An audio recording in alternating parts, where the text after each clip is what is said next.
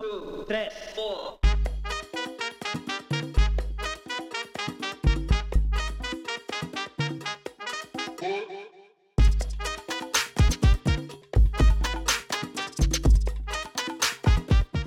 Oi, gente, tudo bem? Não, a verdade é: Oi, galera, tudo bem? Então, meu nome é Gabrielen Alexandrino, esse é meu podcast chamado Fala Comigo, e hoje nós temos uma pessoa especial aqui, super especial, famosa em Seattle, que é o Diogo. Diogo é o fotógrafo casamenteiro, inclusive ele fez o meu casamento e de não sei quantas pessoas a mais aqui. Algumas. Algumas, né? e hoje o Diogo topou vir aqui fazer a entrevista comigo, eu tô super feliz e muito obrigada. Eu insisti bastante, só pra deixar bem claro, tipo, não desistir do Diogo. Eu falei, eu sou uma pessoa reservada. Não parece, mas eu sou. É, é difícil compartilhar coisas mais Mas. pessoais. É. Tá certo, tá certo. Mas vamos lá. Tô aqui no que? Na cerveja pra ajudar. Rianzinho já fez questão de como? É, dar uma cervejinha pro Diogo, pro Diogo relaxar um Uhum. pouquinho. E Diogo, tá, tá tranquilo? Tranquilo, tudo bem? Estão ouvindo bem, galera? Eu amei ter um microfone pra falar. Então, vamos lá. Diogo, é, começa assim. Da onde que você veio? Como é que você chegou aqui? E o Diogo é o primeiro, primeiro homem que vem aqui que também era ao pé. Então é legal falar que homem também pode ser. Não sei se continua. Mudaram as regras, inclusive. Ok. Posso falar sobre isso? Então tá bom. Então vamos começar. De onde que você veio? E depois Sim. a gente chega na parte do ao pé e você explica isso aí, porque eu também não sabia. Eu sou de Anicuns, Goiás. Anicuns. Anicuns, Ok. que é um nome indígena que vem da tribo que tinha na cidade. Enfim, longa história. Anicuns, Goiás. Anicuns, ok. Anicuns, Goiás. Eu nunca ouvi falar nessa cidade. Por isso que eu tô Anicuns, tipo. É um nome estranho. É tipo Tuiquila, que a gente tem. Tuiquila, Tuquila, Tuquila. Tuiquila. Não, é, Anicuns vem de. Tinha uma tribo antigamente chamada Guanicuns, que era por causa de um pássaro. Ok, E aí, quando a cidade foi fundada, foi chamada de Anicuns. ok. É uma cidade próxima de Goiânia, até mais ou menos 70 quilômetros de Goiânia. Tanto que eu morava em Anicuns e estudava em Goiânia. Ah, ok. Eu, um eu nunca tempo. entendo, gente. Não entendo milhas, não entendo quilômetros, sou muito ruim com, com números, então vamos supor. De Anicum, pra você estudar. Anicuns. Anicuns. Anicuns. Anicuns. Anicuns. Sim. Pra você ir pro, pra faculdade ou Eu escola? fiz esco- ensino médio e faculdade. Quanto tempo que era? De- de- tipo assim, Ah, no ensino médio minutos. de, de ônibus, tinha ônibus da cidade de Anicuns que levava e era coisa assim de uma hora e quarenta até Ok. chegar. é um- era um pouquinho É, distante. in- é, indo, não, mas indo de carro, tipo assim, é porque tinha várias paradas no ônibus, Sim, não tem ia direto isso. pra minha. Então, se fosse de carro, dava tipo assim, uma hora. Ah, ok. Ok. Com Sem trânsito. tran- Não, com com, trânsito? trânsito. lembrando Ah, que tem então, trânsito. pô, então tá tranquilo. Uma horinha. É, tá tranquilo. Não era tão ruim assim. Sim. Mas ainda assim, enfim, daí estudei em Goiânia, depois eu me mudei pra Goiânia. ok. Então, chegou. Na, na faculdade, eu já tava morando em Goiânia. Ahn, e aí me formei em engenharia civil. Você é engenheiro. Sou engenheiro civil. Engenheiro, gente, eu não sabia. Olha que lindo, Sou amei. engenheiro civil. Eu sempre gostei muito de fotografia. Certo. Ah, mas não era uma carreira, era um hobby. Era literalmente um hobby. Uhum. Então, desde pequeno, meu sonho era ter uma Tech Pix. Eu vou te falar. Quem não tinha o sonho de ter aquela TechPix? e eu conheci pessoas que tinham a TechPix e, e com o tempo falaram que aquilo ali era uma Era porcaria. Entendeu? Eu, meu sonho era ter uma, uma Tech Pix. Gente, fotografa, é vídeo e é câmera de segurança. Caraca, tu lembra até o. aque- Eu lembro do cara falando, mostrando. E eu ficava, mãe, é só É ligar. em um. Eles parcelam, mãe. Minha mãe, Gabriela, não vou comprar essa porcaria. mãe, você nem sabe, mãe. Olha, graças a Deus a minha mãe não comprou. Não, mas eu tinha câmera digital. Minha mãe comprou, minha mãe, tipo assim, suou, me deu uma câmera digital que tirava pra tudo. Eu tenho foto, assim, de tudo que você imaginar. Ai, que legal. Isso, eu tinha uns 13, 14 anos, eu acho. Tipo assim, eu tinha foto de tudo. Qual é a sua idade agora? Tenho 28.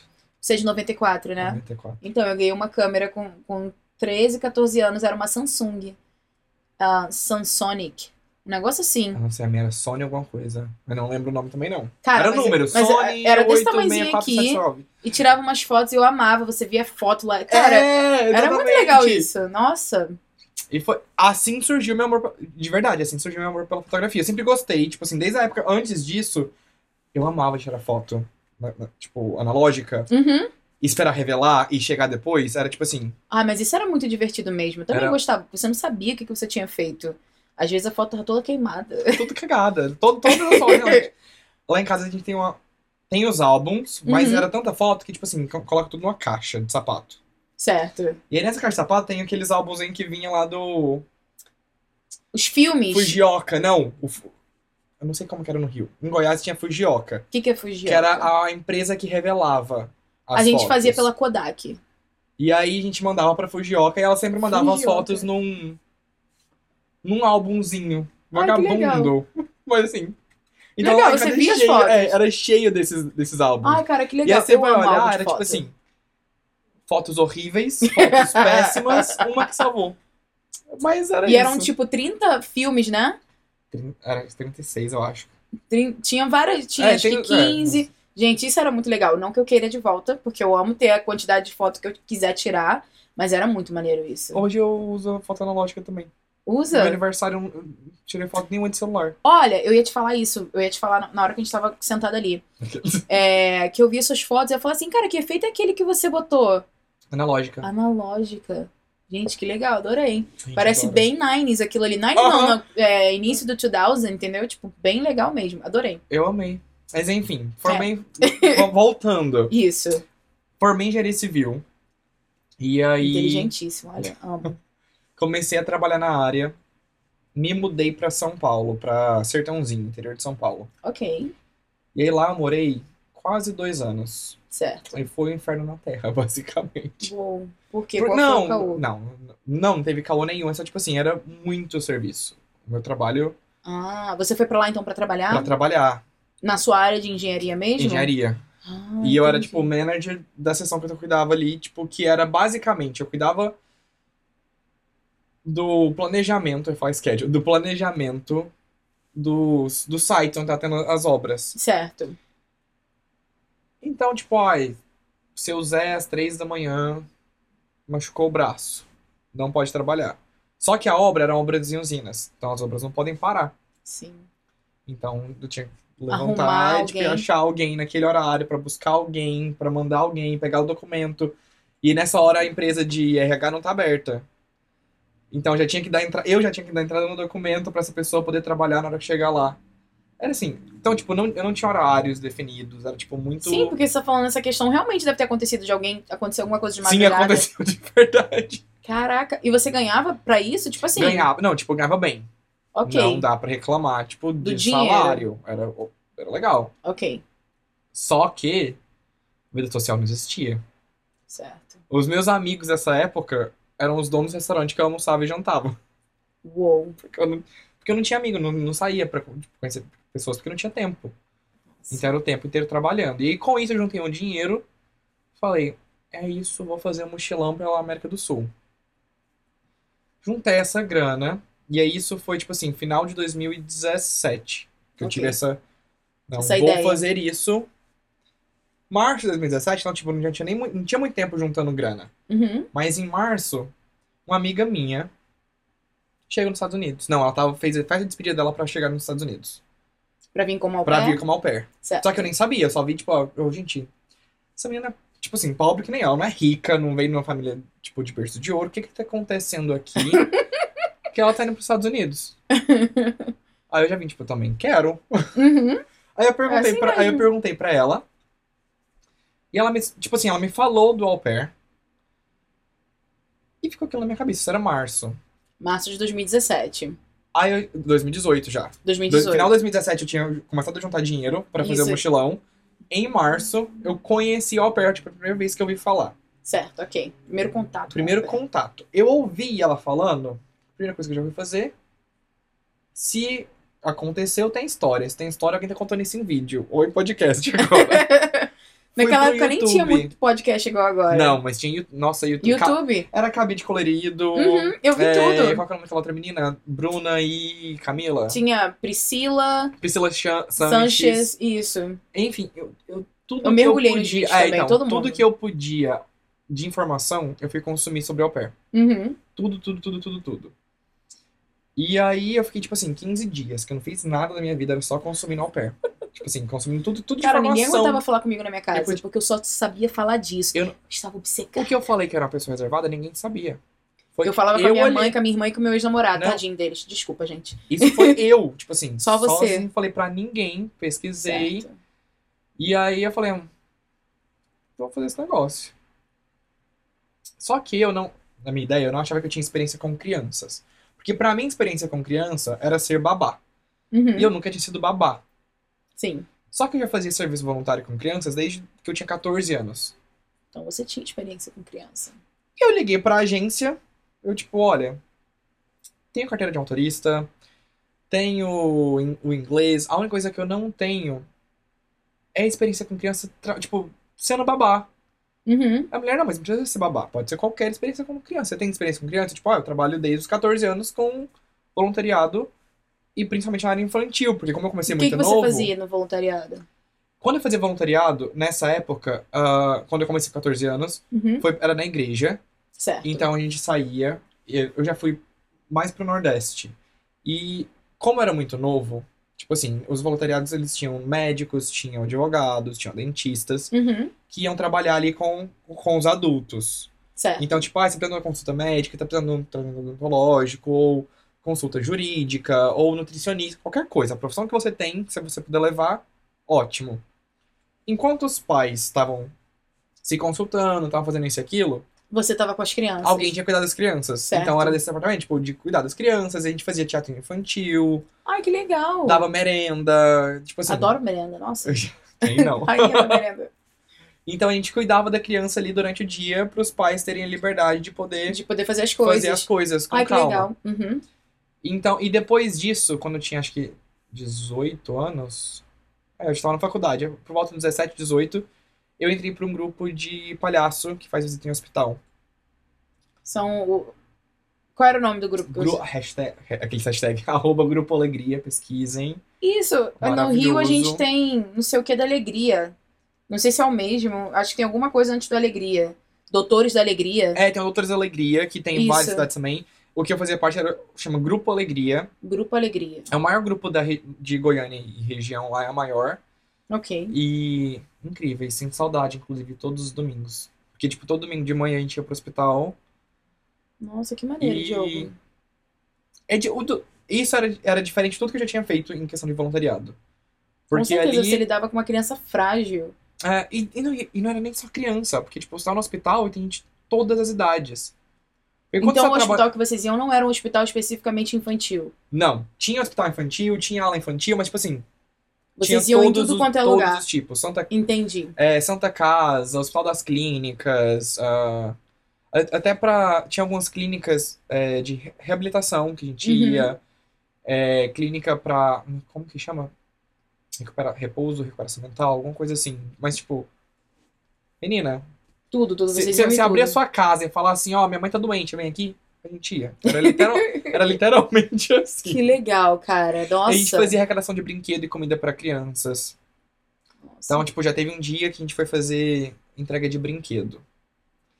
E era pro dia das crianças, a gente foi fazer entrega de brinquedo. No bairro, a gente fez uma contagem de crianças, mais ou menos quanto que tinha, não sei o que, a gente já chegou, no- chegou no número X. Uhum. Arrecadamos os brinquedos, chegamos lá.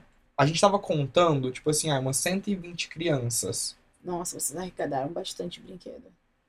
No que a gente contou de 120, Já tô até. a gente olhou pra, pro lado assim, gente, os brinquedos tá acabando e a fila tá gigante. Uou. Porque, tipo assim, era um bairro carente. Uhum. A mãe que, que ia levar o filho já contou pra tia, que já levou três crianças, que levou pra prima, que levou mais quatro. Tinha 600 crianças. 600 crianças. 600 crianças. Era, foi tipo assim, The Walking Dead. Porque as crianças montavam assim na gente pra pegar brinquedo e, o- e o negócio tá acabando e a gente entrando em Que desespero. nervoso. Porque é tipo assim, o que, que eu vou fazer da minha vida agora? As crianças, as crianças vão chorar e os pais vão matar a gente. Isso me lembrou do show do Patati Patatá. É, é aquela vibe, aquela vibe. Meu Deus do Aquela céu! vibe. A, A, criança chorando. A diferença é que a gente não deixou, não deixou chegar naquele nível, porque a gente olhou um pro outro assim, e agora? Fudeu. Isso aqui são os bastidores de um Gente, grupo voluntário, gente, só pra vocês terem noção. O Porque, tipo Patati assim, Patatá. a gente chocada. tentou o nosso melhor ali, a gente levou o brinquedo a mais, que a gente já imaginava que ia ter, tipo, Que alguém ia levar mais que- quatro que tem crianças, mais né? gente. Só que a gente não céu. imaginava ter, tipo assim, três, quatro vezes mais crianças do que. Jesus. informado. Como é que Gente, vocês resolveram isso? O que, que a gente fez ali na hora? Juntou todo mundo que tava ali. Gente, quem pode doar, quem pode doar tanto. A gente ligou pro o dono, o, o presidente do grupo, a gente Uhum. ligou pra ele, tipo assim, quanto que tem em caixa agora? Que a gente precisa sair pra alguma loja de 1,99 e ir pra algum lugar, tipo, buscar, virar brinquedo. Uou. Ele, e isso era um domingo. Domingo, as lojas fecham mais cedo em Goiânia. Inclusive tem loja que Ah, Em tudo abre. quanto é lugar, eu acho. É, enfim, a gente teve que abrir uma loja. Uou. Alguns ficaram lá. E, e os brinquedos acabando. E os brinquedos Gente, acabando. que nervoso. Outros foram, viraram, tipo, ju- juntaram dinheiro de quem tava ali. Na época Uhum. não tinha nem Pix Não, não tinha Pix, Então, tipo, começou não tinha como você- passado, você mandar. dinheiro. Era tipo assim, quem tem dinheiro aqui agora? Agora. Juntamos, fomos no, no presidente pegar o que tinha dinheiro em caixa pra comprar presente. Pra gente comprar mais presente e doar. Quantos que vocês conseguiram comprar, você lembra?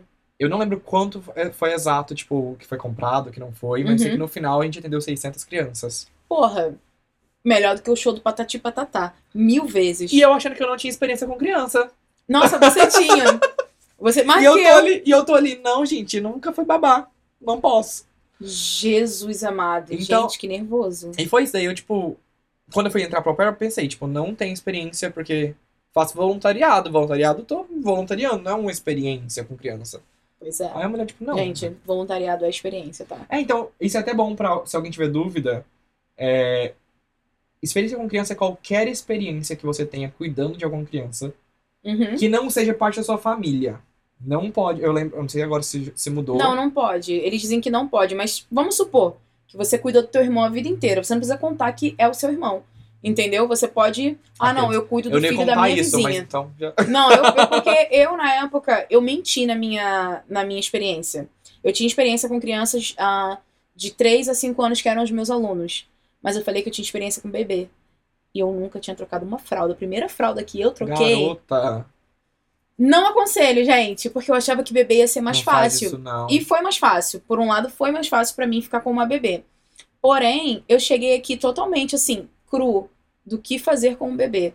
Imagina o bebê te olhando, você olhando o bebê. Foi assim no primeiro dia. Aí eu cantava umas músicas, mas passava um tempo e o bebê ainda tava ali comigo, sabe? E eu fiquei assim, caralho. Mas eu, gente, Finley sobreviveu, tá aí, ó, quatro anos, tá tranquilona. Não façam isso. Não posso. Não façam. É. Troca pelo menos a fralda no Brasil. Não, eu recomendo, recomendo muito. Pelo menos Ter uma experiência ter de um, verdade. ter um contato. É tipo. A minha experiência não era dentro do convívio de casa. Uhum. Convívio de casa eu tinha minha prima, que eu cuidava. Sim. Nessa época, a filha da minha tia, o marido dela trabalhava viajando muito. Então, tipo assim, eu realmente ajudei minha tia A a, cuidar criar ela, dela. tipo, no primeiro ano. Não criar, mas cuidar dela no primeiro ano. Uhum.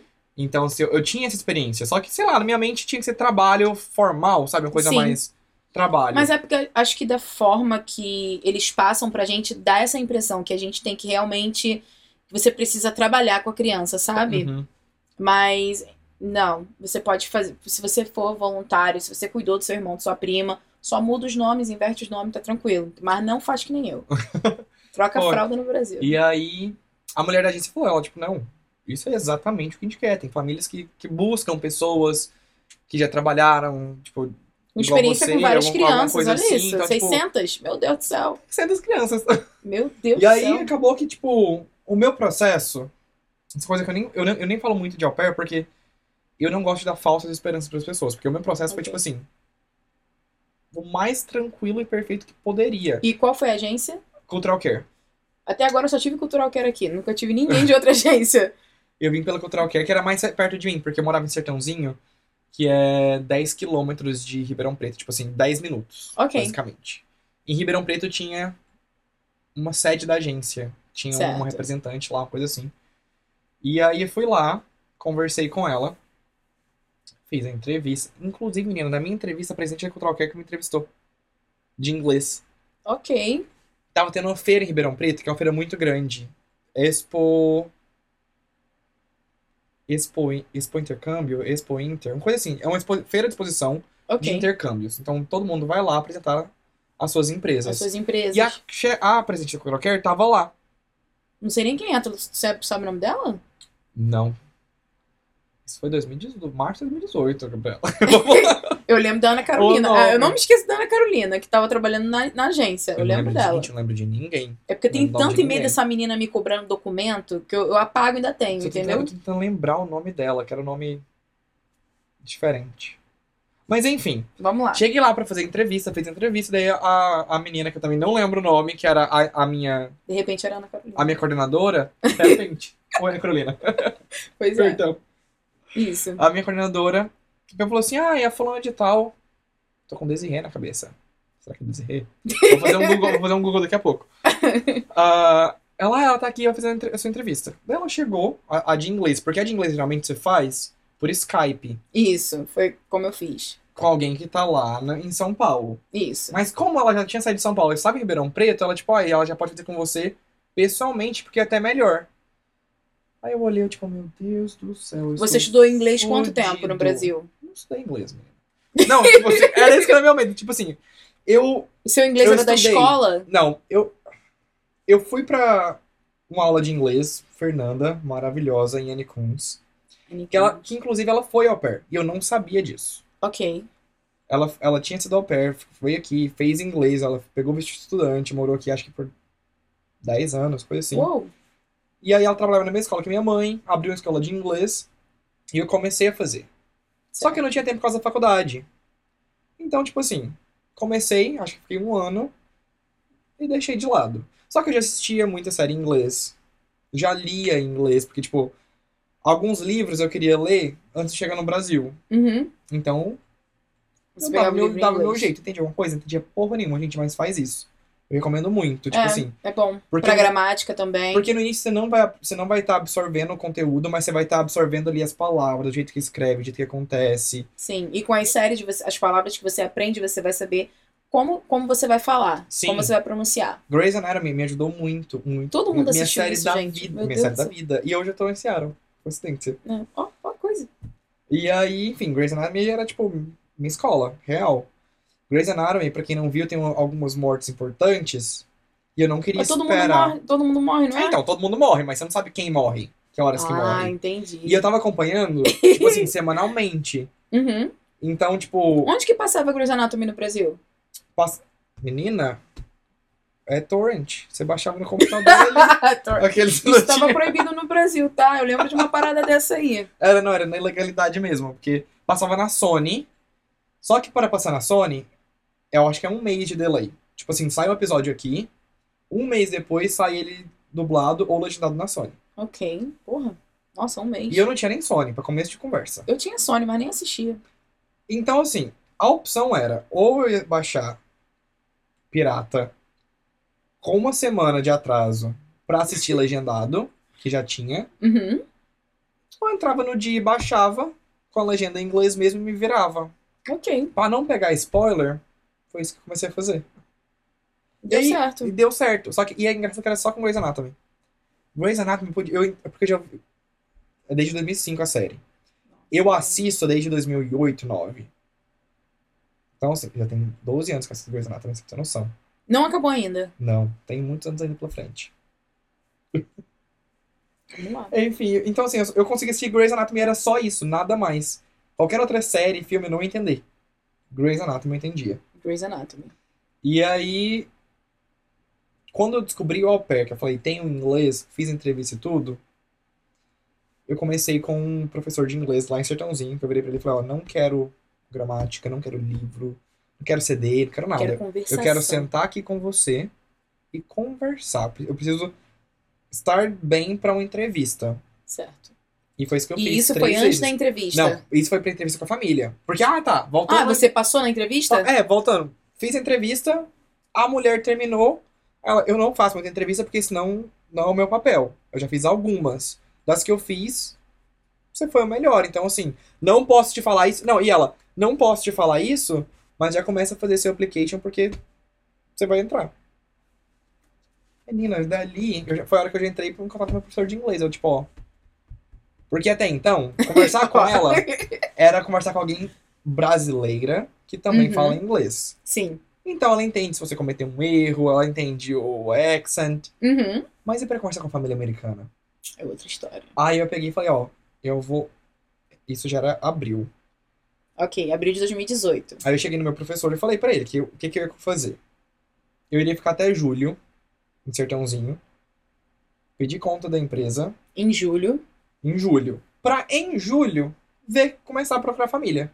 Uhum. Então eu falei pra ele, falei, ó, tenho três meses aí pra, pra eu aprender. Então, três meses, três aulas por, por semana. Chegando lá, uma hora, só sentar e conversar. Ok. E foi assim que eu aprendi conversação. Foi real, tipo, ali com ele, sentando e conversando. Então, meu application, eu fiz, não fiz vídeo. Também não fiz vídeo. A Cotroker pegou no meu pé o tempo inteiro. Tipo, ah, você tem que fazer vídeo. Eu, tipo, não quero Pegaram fazer vídeo. também. Tô trabalhando pra caramba. Tipo, tô estudando. Não tenho tempo. Tipo, tipo, eu não tenho tempo de sentar e fazer um vídeo aqui Eu agora. tinha, só não conseguia fazer o vídeo. Eu tentei várias vezes esse vídeo. Não, eu comecei a gravar ele. Eu, Não tenho- era pra mim, não. eu comecei a gravar. Mas, tipo assim, eu, tenho- eu acho que eu tenho dois minutos gravado de Oi, sou o Diogo. Mas, mas sou- era.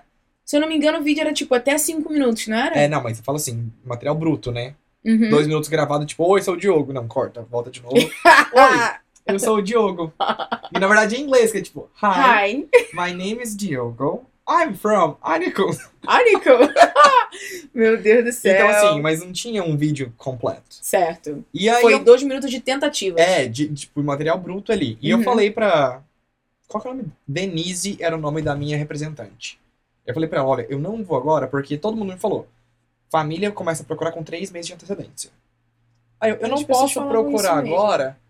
Porque eu não vou estar pronto em três meses. Eu vou terminar aqui em julho. Vou pra Goiás, passar dois meses com minha família. Setembro é a data que eu vou. Tipo assim, é a partir de setembro. Então eu não tô preocupado. Então, quando você saiu de, de da sua cidade, Anicons. Anicuns. Quando você saiu de Anicuns e foi pra Sertãozinho, você foi sozinho? Sozinho. Ah, então você foi pra trabalho mesmo sozinho. Uhum. Ah, entendi. Eu morava com meu tio, tinha minha tia que morava lá, tipo assim, eu ainda tinha suporte, tinha família Ah, próxima. então tinha família lá em Sertãozinho. Sim, mas Ok. tipo, eu falo minha mãe, minha avó, meu Uhum. irmão, todo mundo Todo mundo em lá Goiás. em Goiás. Ok. Ahn, e aí, eu falei, não vou fazer meu vídeo agora. Porque se tá todo mundo me falando, que era, é- esse era o comentário. Pra lançar o perfil tem que ter o vídeo. Eu falei, eu não vou lançar meu perfil. Ela, tipo, não, o seu perfil vai ser lançado de qualquer jeito, só que você não vai ter fluxo de famílias, porque vídeo é o mais importante, porque vídeo não sei o que, não sei o que. Já ouvi falar que tem família que nem abre o vídeo. E eu, tipo, foda-se, eu não quero ir agora. Se eu achar uma família boa agora, o que eu vou fazer? Ficar triste que eu não vou conseguir a família e vai foder com tudo. Então, tipo, não vou. Quando chegar no tempo certo, eu vou, que aí eu já faço o vídeo, faço tudo certinho. Não foi isso que aconteceu. Porque em abril já teve uma família que nem abriu o vídeo. Ok. Só que era uma família, tipo assim, seis crianças, três au pairs, Califórnia.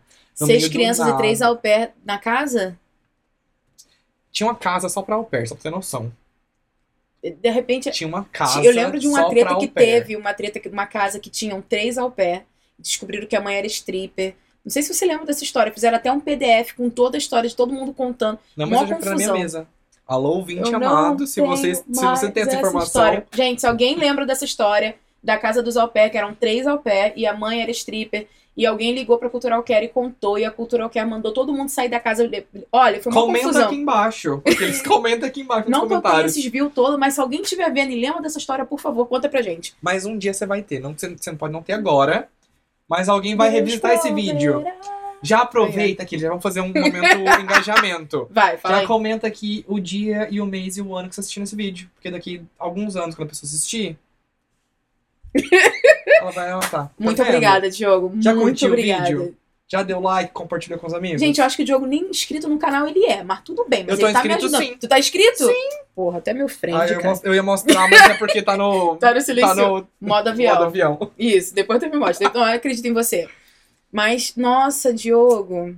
Enfim, o que eu tava falando que eu nem lembro? Ah, au pair. Dessa história do au pair da- das, dessas crianças. Enfim, é, família, família horrível, louca. Tu tipo respondeu, assim. pelo menos? Respondi porque eu, tipo, gente, eu tô trabalhando nesse inglês aqui pra caralho, tô pagando caro de aula. Tô- tô Vou gastar meu inglês aqui agora. Caraca, sexta, Deus me livre. E aí, assim, eu já sabia que eu não ia fechar com eles, Não, dá mas bem. eu queria marcar uma entrevista. Uhum. E eles marcaram, tipo assim, ah, vamos marcar uma entrevista pra daqui a um mês, porque a gente tá entrevistando a au pairs e tudo, e, tipo, beleza. Uhum, ok. Então a gente ficava, tipo, de vez em quando eles trocavam um e-mail ou outro. Nisso, Abril passou, chegou maio, meu aniversário, 13 de maio. Ok. No dia do meu aniversário, o único dia que tinha todo mundo da minha família de Goiás lá em Sertãozinho, o meu negócio não parava. E-mail. Aí, gente, tem uma coisa acontecendo. e tá todo mundo ali. Aí eu peguei e olhei, eu, tipo, gente, uma família acabou de entrar, já tinha mandado mensagem, tinha mandado e-mail, já tinha- já tinha me chamado no Skype. Eu, o que que tá acontecendo? Daí eu falei pra eles, ah, meu aniversário hoje, eu entro em contato com vocês amanhã. Ok. Inclusive, a minha mãe, ela tinha acabado de descobrir no meu aniversário que eu, que eu viria. Ok. Que foi quando eu falei pra minha mãe, e só pra minha mãe. Eu, mãe, tô indo pros Estados Unidos. E a minha mãe vira pra mim, tipo, traz souvenir. Assim. E eu, tipo, não, você não tá me Tu- entendendo. Ela fez piada, tipo. fez. Ah, ok. Ela traz souvenir. Eu, não, você não, tá, você não tá me entendendo. Eu vou para os Estados Unidos. E aí, nisso, é porque é bom lembrar, que eu- o que eu falei, eu fiz todas as pesquisas, ninguém sabia, não contei pra ninguém. Certíssimo. Tava indo de Sertãozinho pra Ribeirão Preto pra fazer entrevista com a Denise primeiro, tipo, pra conhecer o programa, depois pra fazer entrevista de inglês e depois pra entregar documento, fazer é, check-up médico, fazendo inglês três vezes por semana, que eu não falava que era inglês, que ninguém sabia o que eu tava fazendo. Então, tipo assim, a minha família em Sertãozinho já tava, tipo, tem alguma coisa acontecendo. Então eles já estavam, tipo, alguma coisa vai vir aí. Aí quando eu falei isso pra minha mãe, que ela não levou a sério primeiro, mas eu, mãe, é sério? Ela, eu tô com uma amiga em casa, daqui meia hora você me liga. Daí eu liguei pra ela e contei. Só que ainda assim ela não ficou, hum, vai acontecer. Ela, ficou, ela tá, tipo, deixa ele sonhar. ok. E aí quando chegou meu aniversário, que ela tava lá, que aí chegou a família, mostrei a família, mostrei o perfil, mostrei tudo. Foi, Então já tinha ca- match? Já tinha tido match? Não, Ah, Eles a família que tava te procurando. foi aí que ela caiu a ficha, que tipo assim, Essa porra é verdade. É verdade, tipo, caralho, tá acontecendo, sabe? E aí foi isso. E aí essa família, eu conversei com eles uma vez, tipo assim, no outro dia já. Eles já marcaram reunião comigo.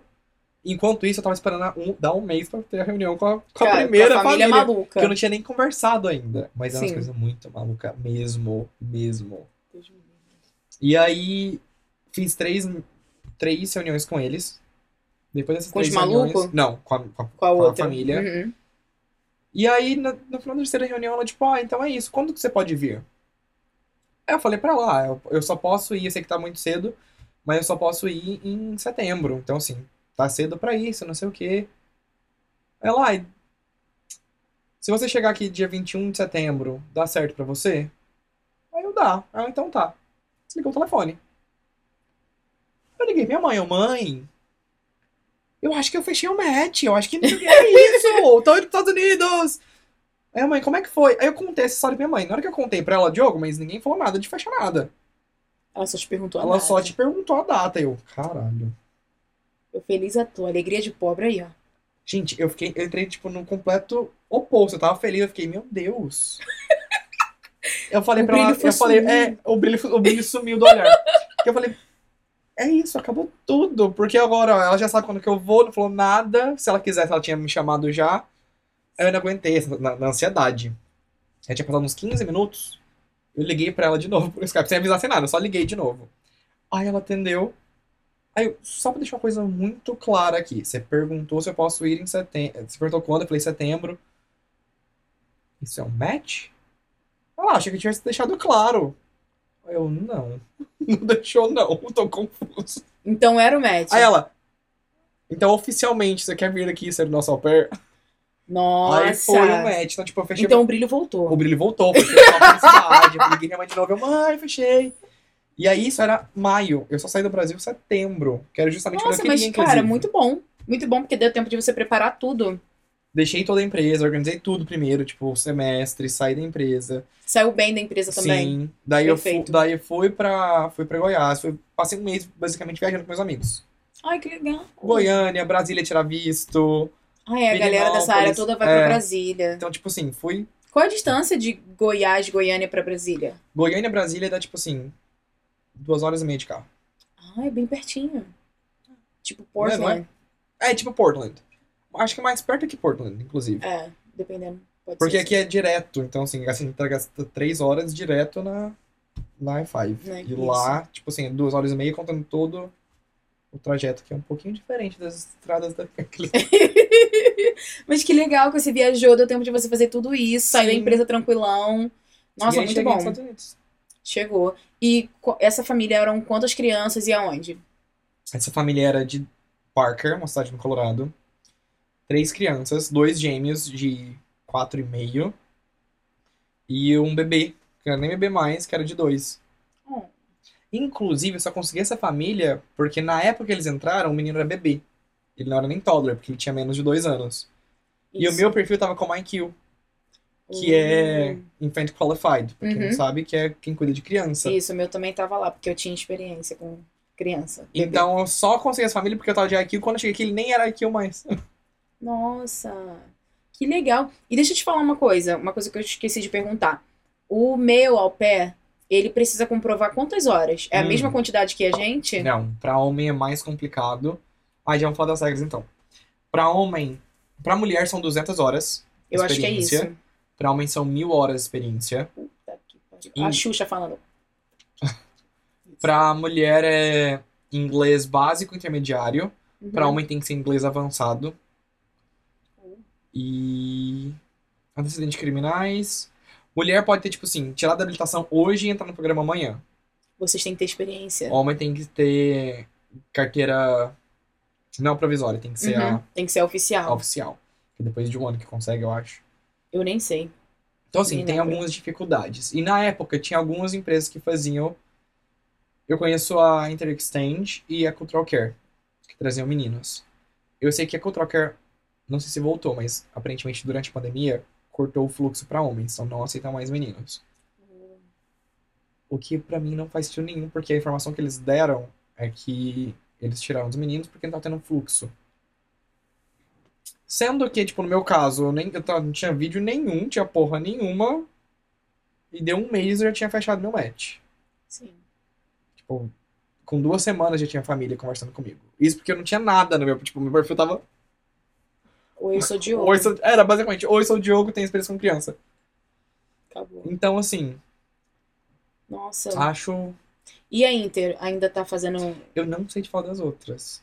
Eu sei eu vejo pelo grupão que não são mais todas que faziam antes que estão fazendo agora com homens. Caiu bastante. Que estranho, né? Só que, ao mesmo tempo, eu entendo que, tipo assim, visto pra pair tá sendo muito cancelado também. Sério? Sim.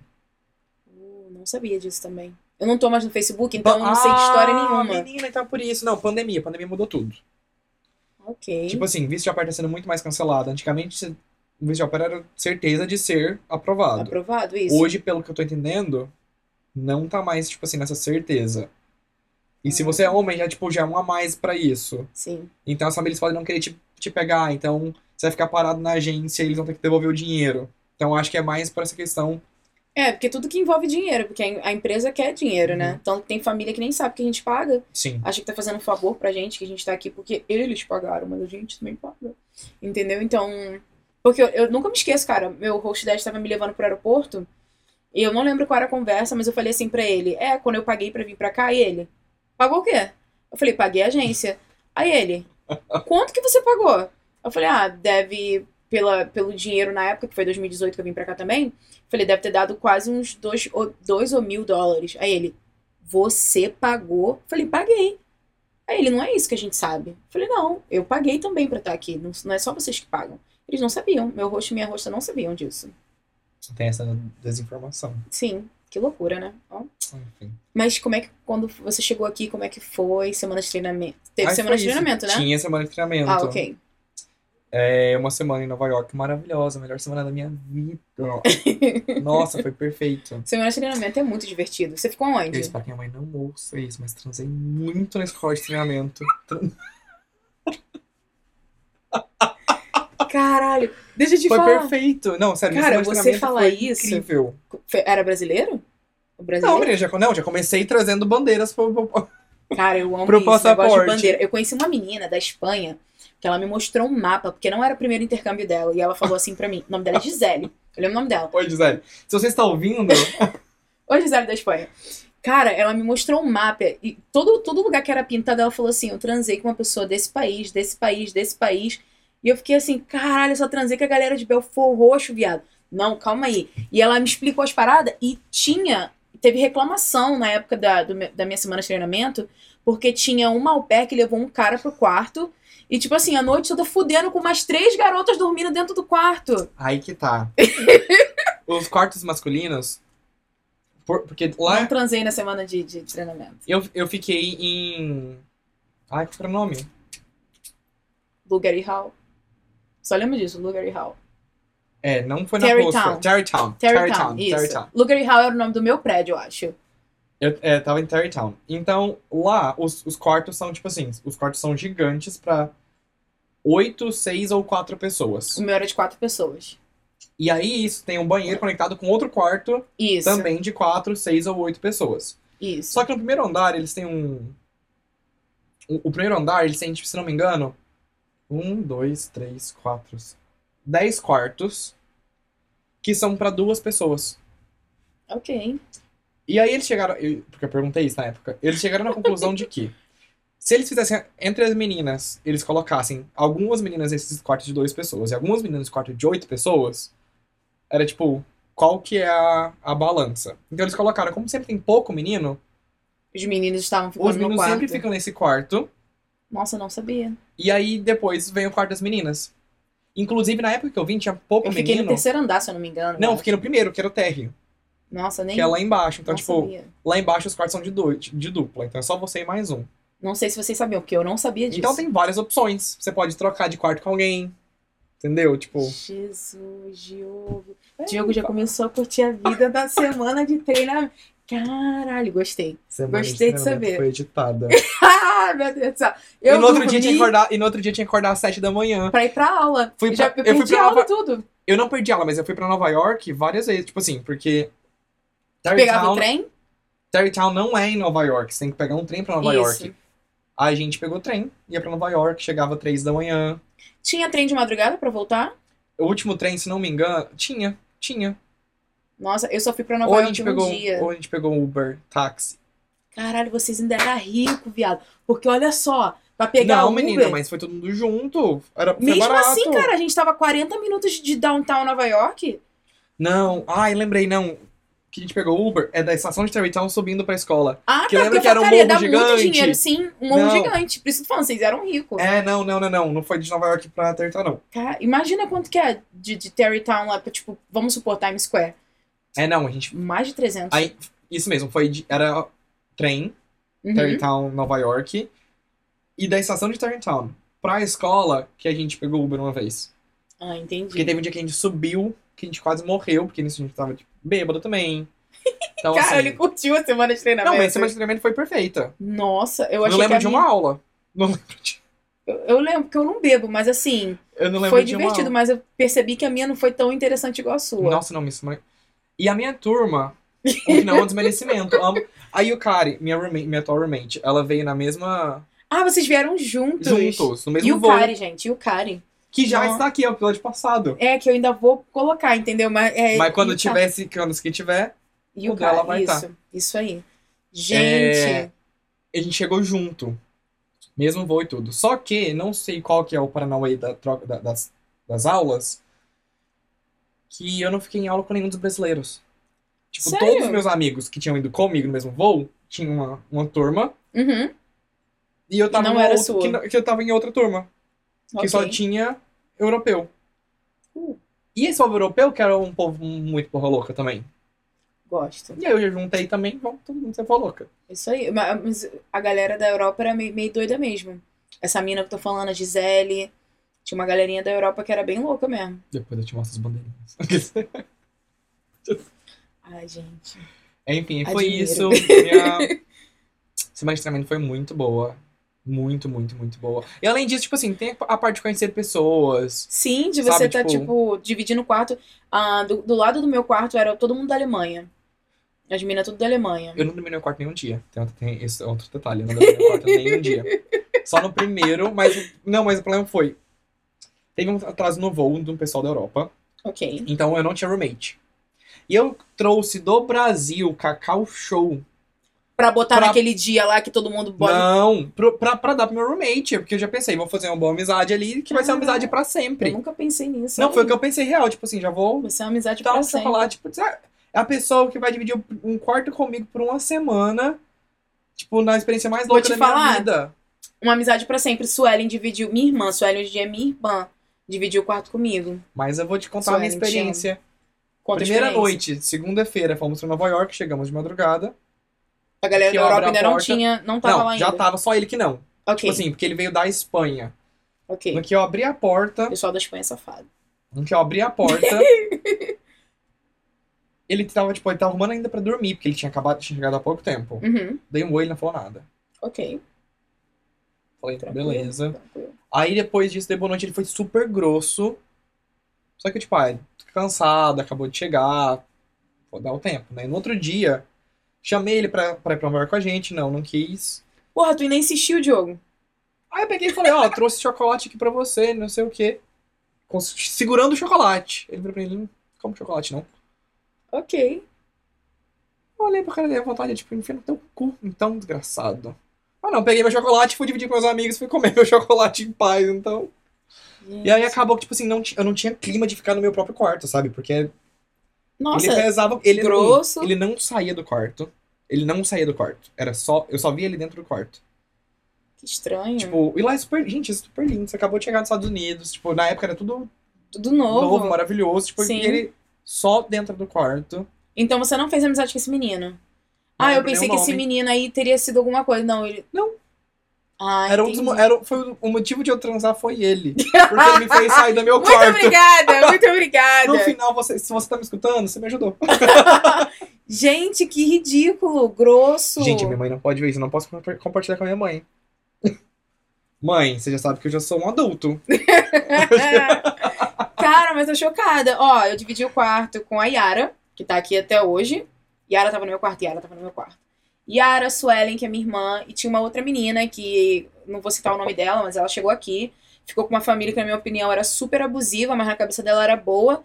A mina trabalhava de 5 e meia da manhã às 8 da noite, sem ganhar extra por isso. Não participou de nenhuma festa com a gente, nada, mas pra ela tava bom, então, tipo, todo mundo se afastou, sabe? Porque se tu não tá vendo problema, não tá aceitando ajuda, então se resolve aí. A gente pesquisa bastante antes de ver. Cara, Tipo assim, de verdade. não, mas a história dessa menina é muito louca, eu não vou contar porque é coisa pessoal dela, sabe? Mas Vamos trazer uma podcast. ninguém sabe dessa menina. tipo, é sério, parece, eu acho que ela ainda tá em- aqui em Washington, mas ninguém sabe dessa menina. A, a família dela não aceitava visita, então ninguém podia visitar ela. Ela Essa não podia tá sair. Viva? A gente acredita que ela tá viva sim. Mas eu, ela eu parou de podcast True responder. Crime, eu já fico pensando aqui, ó. Não, cara, teve um menino que veio no nosso grupo de embarque que ele me pediu ajuda pra, pra achar essa menina. E quando a gente achou, ela foi super grossa com ele. Aí ele falou assim, ó, não procuro mais. A gente não entendeu o que aconteceu. Sei lá, fizeram uma porra de uma lavagem cerebral na garota, a garota sumiu, sabe? Gente, Bem louco, gente. quando que você veio? Só pra ter uma noção de quem que é.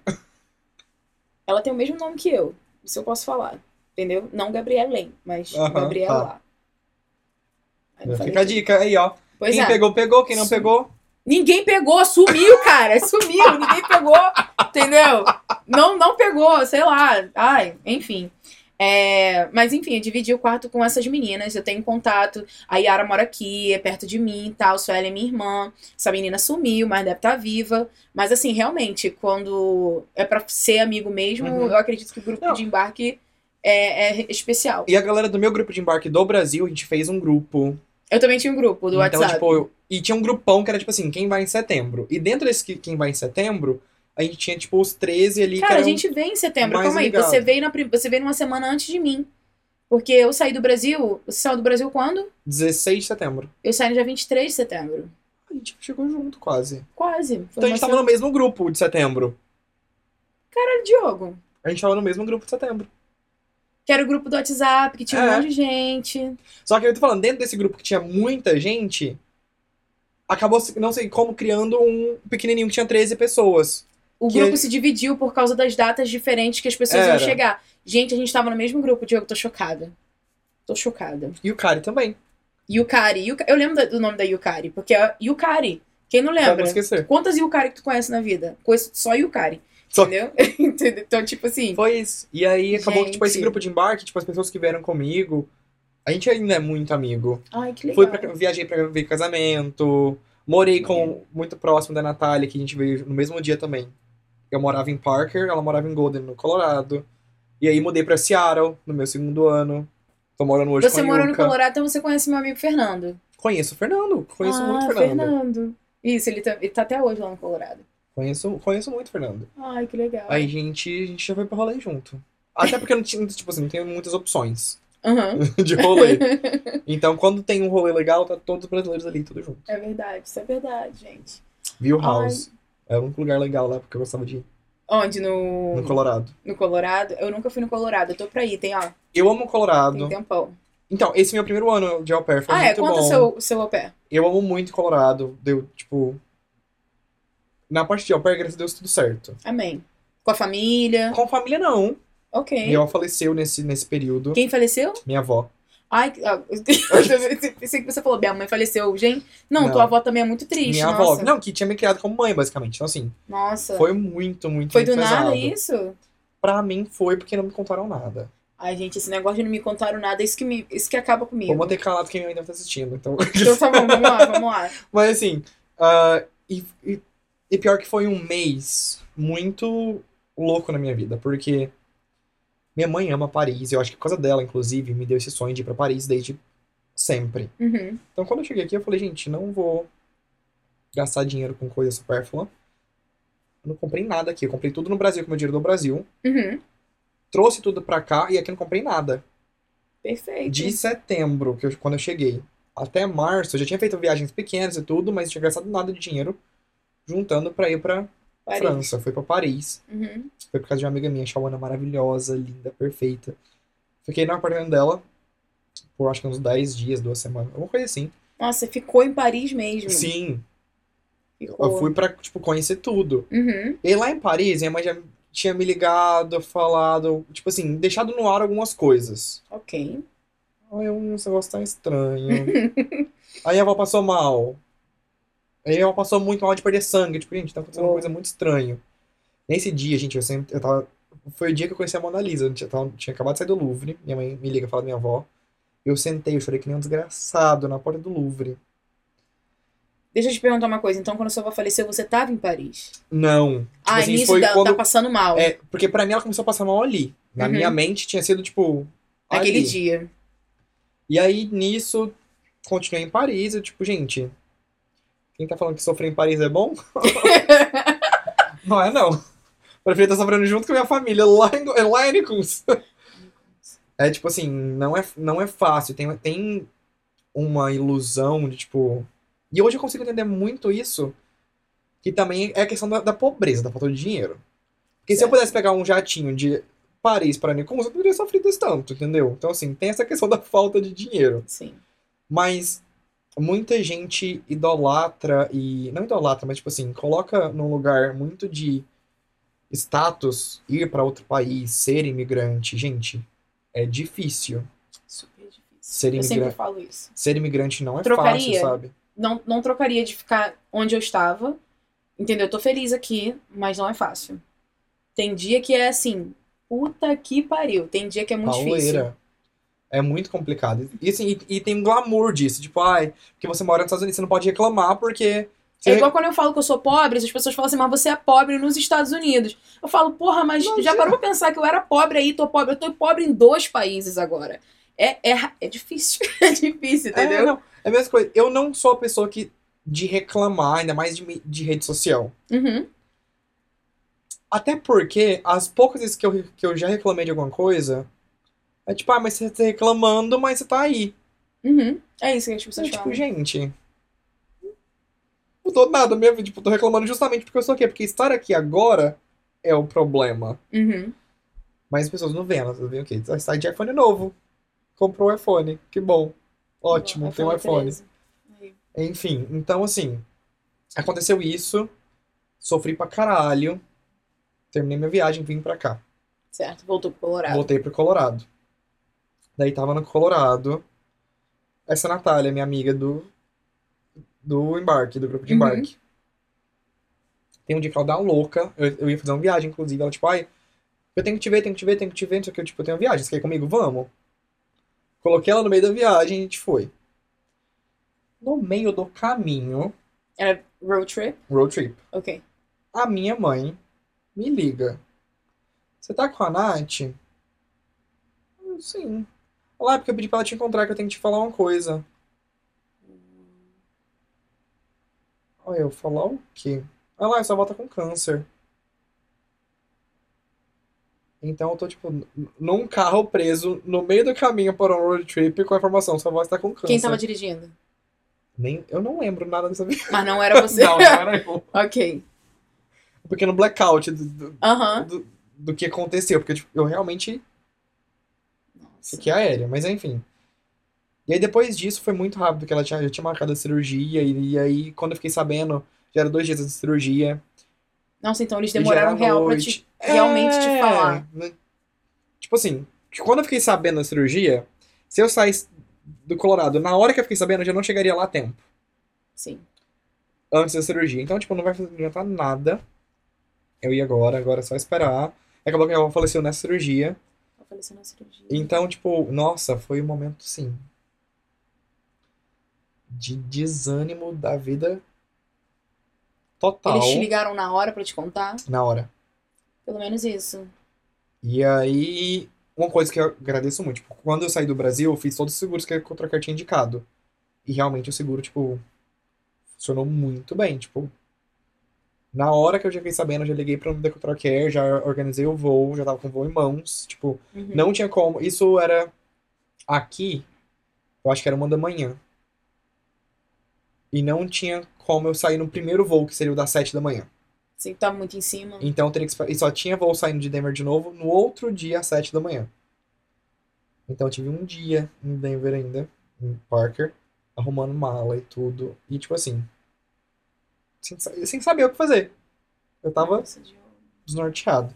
Daí fui pro Brasil, fiquei no Brasil um mês. A família ficou de boa. A minha família que foi muito, muito supportive, tipo, o tempo inteiro. É tipo, cuida da sua família aí, a gente cuida da nossa aqui. Tipo, bola pra Pô, frente. cara, que bom, que sabe, nessa situação. precisar. É, não, Que a tipo, galera que é egoísta nessa questão. Então, eu tive muito. É por isso que eu falei que eu não gosto de falar da minha experiência do au pair, porque eu não gosto de dar falsas esperanças, porque, tipo, minhas duas famílias foram muito boas. A primeira, ainda mais com, tipo, com tudo que eu passei, tipo, eu fiquei lá um mês e voltei, tipo assim, mesmo quando eu voltei, sabe, tipo, não tava 100%, Uhum. e eles sempre me entenderam, tipo, me deram meu espaço e participaram ali do, do momento de luto comigo também, sabe? Então, assim, Sim. foi muito importante, tipo, real. E aí, tanto que chegou, quando chegou no. Quando eu voltei, eu tive a certeza que eu não queria ficar no Brasil. Quando você Eu- voltou do Brasil É. pra cá. Porque eu tava tipo, caralho, acabei de passar um mês lá e, tipo assim, Não dá. não dá, não é o que eu quero, eu preciso. Preciso fazer algo diferente. Então eu decidi que eu queria ficar nos Estados Unidos. Sim. Só que eu amo Colorado, só que Colorado tava mexendo no saco também. E aí chegou o momento, tipo, porque isso já tava nos meus seis meses, que é quando você tem que decidir se você vai renovar ou não. Sim.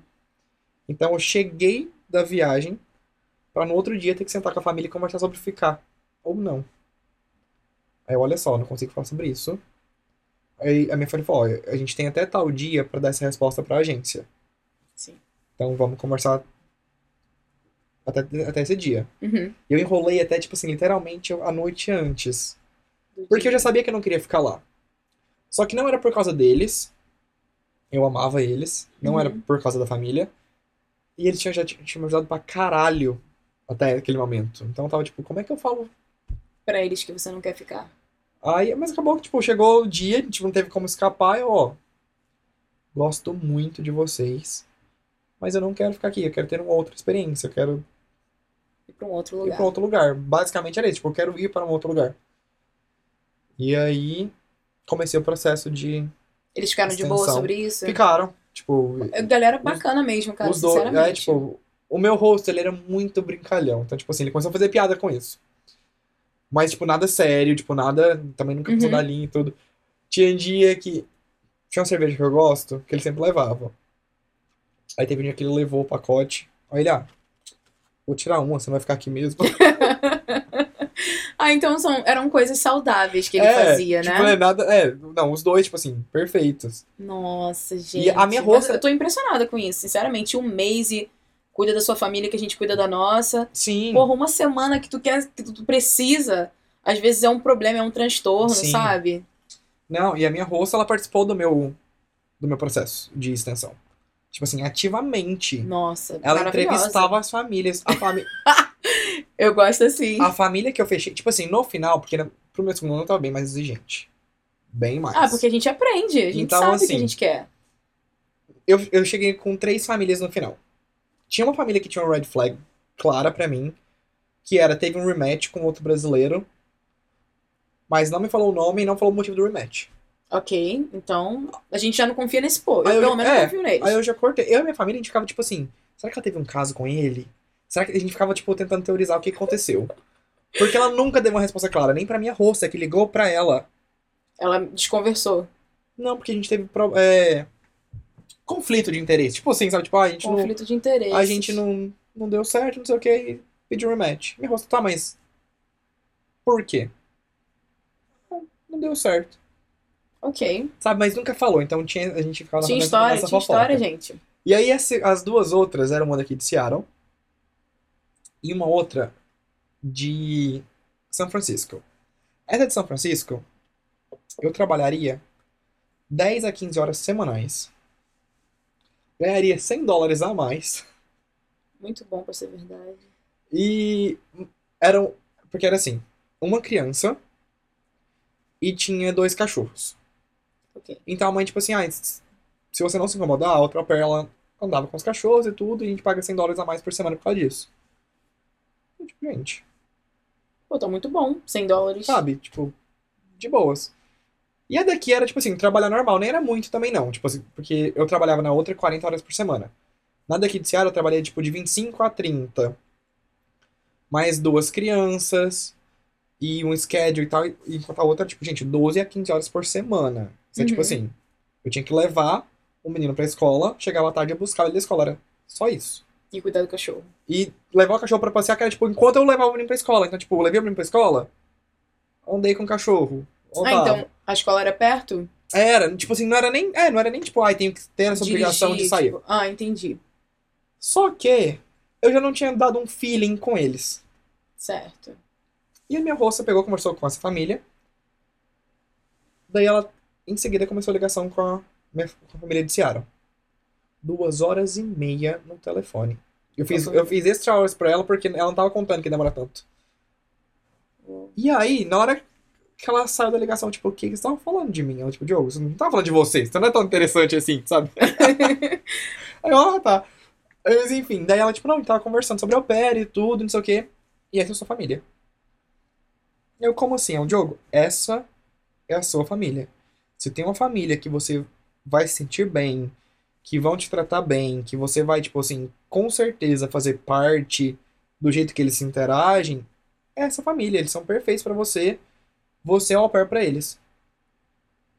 Ok. Aí eu, ah, mas eu tenho, tem a outra família de São Francisco, assim, assim, assim. Ela, tipo, não, porque ela disse, disse, disse, disse, disse, disse, disse. Na hora que ela falou, tipo, gente, todos os pontos que eu tava duvidando, Ela já, ela, já pontuou ela, ela pra você. eu, tipo, é verdade. Aí ela, eles vão te pedir em, em, em match amanhã. A família de São Francisco. Ok. Ela, eles vão te pedir em match amanhã, então você já tem que decidir.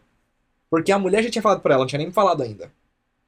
Porque a tua manager já tinha falado, É, entendeu? ela, ela- ela- gente, sério, ela real, ela fez um trabalho ali comigo de extensão melhor do que a Cultural Care. Com certeza. E aí, acabou que essa família entrou em contato comigo, de São Francisco, pediu match, eu olhei pra ele, tipo, hum, não consigo te dar essa resposta agora, porque tem essa outra família que eu quero muito. E a família de Seattle, que todo mundo tinha gostado, tava entrevistando mais dois au pairs. Ok. Aí, assim que eu terminei a ligação com a de São Francisco, eu liguei pra Seattle. Falei, olha só, tem uma família que acabou de me oferecer match. E falei, eu, eu sou muito sincerão, gente. Falei, ó, 15 horas de trabalho, vou ganhar mais. Não quis fechar com eles antes de saber sobre vocês. Porque a Analyst, a Analyst chegou pra mim hoje, ela falou que vocês são a família, que a gente vai dar certo e tudo.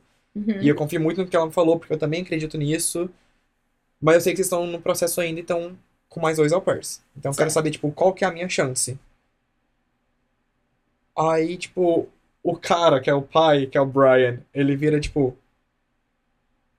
Qual que é a sua chance? A gente só tá entrevistando eles pra dar um dismiss neles. Ok. Porque é você. Aí eu, ah... Então eu vou lá falar pra outra também. Ai, que legal, cara. Nossa, que E aí eu já- legal. Cancelei com a outra família, eles cancelaram com os outros au pair, tipo, na hora por mensagem também. Tadinho dos au pair que tava sendo entrevistado. Coitado, gente. É, Pois é. Vida E aí, e aí a gente deu match, vim pra cá e, tipo assim, meu segundo ano aqui foi perfeito. Teve Covid. Ah, é? E mesmo com Covid, tipo assim, eu sei que muitas famílias tiveram problemas, tipo, au pair e família. Sim. Cara, a gente ficou muito próximo. Tipo assim, a gente tava comentando. Eu fui, na, eu fui na casa deles, eu vou na casa deles regularmente. Muito bom. E eu fui lá mês passado e a gente comentando, tipo, que. Eles falando que eu- a relação que eles tiveram comigo de au pair, eles não, eles não conseguem ter mais com nenhum outro au pair. Eles têm au pair agora? Eles têm au pair ainda. E a gente falando que provavelmente é por causa da pandemia, porque, tipo, a gente ficou próximo no nível que era, tipo assim. A gente tava todos os dias, todas as horas juntos, porque a gente tinha que Passaram a estar. trabalhar em casa também. Então, assim, a gente tinha que fazer o limão, a limonada desse limão. Aproveitar o que podia. Nossa, cara, eu fico feliz que deu certo com a pandemia, porque eu sei que muita gente, a história que era, tipo, boa ficou ruim Uhum. por conta da pandemia, né? Questão de, questão de controle, sabe? Tudo isso que aconteceu. E. Eu vi muito, muito, muita história ruim. Muita história ruim. Sim. Eu só ficava, tipo, vou ficar caladinho pra ninguém nem ouvir o que, que tá acontecendo. É, eu falei com a Yukari aqui, eu falei, Yukari, quando a gente tem sorte no au pair, é bom a gente nem falar. Porque é todo mundo. Tem, é tanta gente que se foge nesse programa que quando tu fala que tua família é boa, a pessoa fica com raiva. Com raiva de você, sabe? Então, assim. Tem muito isso. Tem, tem muito. Eu lembro, olha, coisa boba. Eu tenho uma foto com, com o elenco do, de Stranger Things, né? E eu fui pra Seattle e encontrei uma galera que tava em Seattle, umas brasileiras. E eu tava com a foto, que eu tinha acabado de sair da Comic Con. E tinha uma menina que ela tava assim, sofrendo com a família, sofrendo com a família, se fudendo. E eu acho que a, ela tava com tanta raiva da vida dela, o que tava acontecendo, que a mina ficou com raiva que eu paguei a foto. Ela ficou assim: você pagou 200 dólares pra tirar foto com criança? Por que, você não tirou foto com a sua Roskid? Tipo, essa menina me irritou. Gente, porque eu quis. Cara, essa menina me irritou. E eu entendo hoje em dia que ela tava numa situação muito ruim, sabe? Tipo assim, Uhum. mentalmente, porque a família tava desgastando ela demais. E, enfim, ela não tava bem. E ela ficou revoltada com a minha foto. Olha a minha foto Stranger Things. Lindo, amo eles. Aquela primeira foto ali, ó. Ah, com o painel azul no fundo. Isso. Amei. a nova season. Garoto, nossa senhora, o que, que é aquilo? Vamos fazer um, Vamos- um podcast só pra falar daquilo que é Vamos! muito bom. Nossa, se quiser fazer um podcast aí pra falar de cultura pop, amo. Eu não sei se eu tenho tanta cultura pop pra falar, mas eu posso conversar com você e você me conta. Stranger Things, entendeu? Cara, mas assim, Ah. Diogo, felizona que deu tudo certo pra você, tanto no primeiro quanto no segundo ano. Infelizmente, com essa situação da sua avó, né, que aconteceu. Cara, aqui é imprevisível. Poderia, você poderia estar no Brasil, mas igual eu conheço gente, ah, eu não tenho coragem de sair do Brasil porque pode acontecer isso, isso e isso. Cara, mas pode acontecer com você no Brasil também. E você Sim. perde a chance de fazer um monte de coisa legal porque você tá pensando no que pode acontecer. Então, não dá. isso é uma coisa que eu tenho. E não. Aqueles é o sábio, evoluído, mas não, não era assim no início, não. Demorou um tempo pra eu entender que, assim. Eu me culpei muito no início. De, De, não, tá- de estar, não estar lá, lá. de ter vindo pra cá. Só que quando eu vim, já- eu já sabia desse risco. Sim. E é um risco que, tipo assim, eu tenho um risco de perder qualquer um. Inclusive você morrer longe da sua ou família. qualquer coisa. E nem só morrer, mas tipo assim, eu, vou, eu sei que eu vou estar perdendo aniversários, vou estar perdendo natais, vou estar perdendo momentos de intimidade com a minha família, vou estar perdendo momentos de intimidade com meus amigos. Sim. Você conseguiu manter o seu Só ciclo de que- amizade? Ou teve gente que se afastou? Como é? Como, como é que eu sou no, no, no WhatsApp? Vamos lá. Gente, meu WhatsApp, o meu, meu status WhatsApp é resposta em 90 dias úteis. Dá uma raiva. Eu, Dá uma raiva porque é de verdade péssimo. isso. É sério, não, eu sou, É de verdade. eu sou péssimo. E eu tenho eu era muita- cliente dele. Eu, Imagina. Eu tenho, eu tenho, eu tenho muita noção. Tipo assim, geralmente quando eu quero falar muito com alguém, tipo, eu já ligo, tipo, vou- é tal dia, vou fazer isso. Fala com ele pelo Instagram, porque do WhatsApp não vai funcionar. Porque. Mas vou te explicar o motivo aqui, ó. Você vai entender o motivo. Quando eu, Fala, nessa empresa que eu trabalhei, que eu te contei, que não tinha hora de almoço, não tinha nada, Sertãozinho. que era uma bagunça, Uhum. todo mundo me encontrava por onde? Pelo WhatsApp. WhatsApp. Foi nesse. Até então eu era uma pessoa normal com WhatsApp. Foi nessa empresa trabalhando lá, porque era tipo assim, era, gente, era de manhã, tarde, noite, madrugada, horário de almoço. Tipo assim, sábado, tinha domingo, não horário. tinha horário. Porque, a, como era usina, então eles trabalhavam 24-7, tipo, trabalhavam o dia inteiro, todo o tempo, Uhum. com blocos de funcionários. Certo. Então a obra tava sempre acontecendo. E sempre tinha alguma coisa acontecendo na obra. Uhum. Então sempre tinha mensagem no WhatsApp. Tipo, sempre, sempre, sempre. Todos os dias. Tipo assim, qualquer momento que eu fosse olhar meu celular, tinha uma mensagem. ia ter uma mensagem aleatória de serviço. Ok. Foi quando eu comecei, tipo assim, me dar real, tipo assim, agonia de- WhatsApp. Então, Eu não te julgo, não. me manda mensagem. Me manda. Mensagem manda- de texto. Me Não. liga. Quer falar com me liga? Então você consegue manter seu- seus amigos. Ou não. Porque eu não converso com. Porque Tipo você- assim, Amigos dele, olha só. Não fica com raiva não fica dele. com raiva. Não, eles sabem, porque eu sou péssimo mesmo. Tipo assim, isso é, é de Uhum. mim. Então, assim, eles entendem. Fico muito grato. Uma vez na vida, outra na morte, a gente dá uma ligação, faz uma ligação todo mundo. Todo mundo Mas de fala. resto, tipo assim, é Instagram. Então a gente vai se mantendo. Mas eu, real, não tenho o, o, o costume de manter relações à distância. Tipo assim, manter ali Uhum. igual, sabe, igual é? Todo dia, se você estiver junto. Não consigo. Não me espera, sabe, que você é essa pessoa. O Jean, amiguíssimo meu, veio aqui, aqui de Seattle, ao pair, mudou pra Nova York. Eu falo com o Jean uma vez a cada três meses. Acontece, né, já? Porque. eu, não, eu amo o Jean. Eu tô dando exemplo porque, tipo, Não, eu entendo, É. eu entendi isso. eu não tenho. Eu não sei Eu consegui me manter conectar a distância. É. Isso. Eu preciso disso aqui. Tá olhando a pessoa e conversar e tudo. Não, certíssimo. Eu acho que eu irrito os meus amigos no Brasil, porque eu tô sempre mandando mensagem pros meus amigos. Isso foi uma coisa que. Mas eu, No Gabriela. caso, eu falo com minha mãe. Não, eu falo com a minha mãe todo dia ainda. Ela me irritou um pouco um, um tempo atrás, aí eu fiquei quatro dias sem falar com a minha Gente, eu mãe quero Ó, e o bagulho foi sinistro. gente, que vergonha. Vou ver a última vez que eu liguei pra minha mãe. Olha isso. Ligação do WhatsApp. E não. eu tô começando a ficar com medo, porque eu não tô vendo nem nas últimas recentes. Tipo assim, Puta que pariu. Fala igual a Xuxa. 22, 23 de maio. 23 de maio você falou com a sua mãe pelo telefone, mas mensagem vocês se Ótima falam, né? Mensagem sim, mas tipo assim, ligar. É, eu, 23 te- eu tenho esse costume de ligar pra minha mãe todos os dias. Entendeu?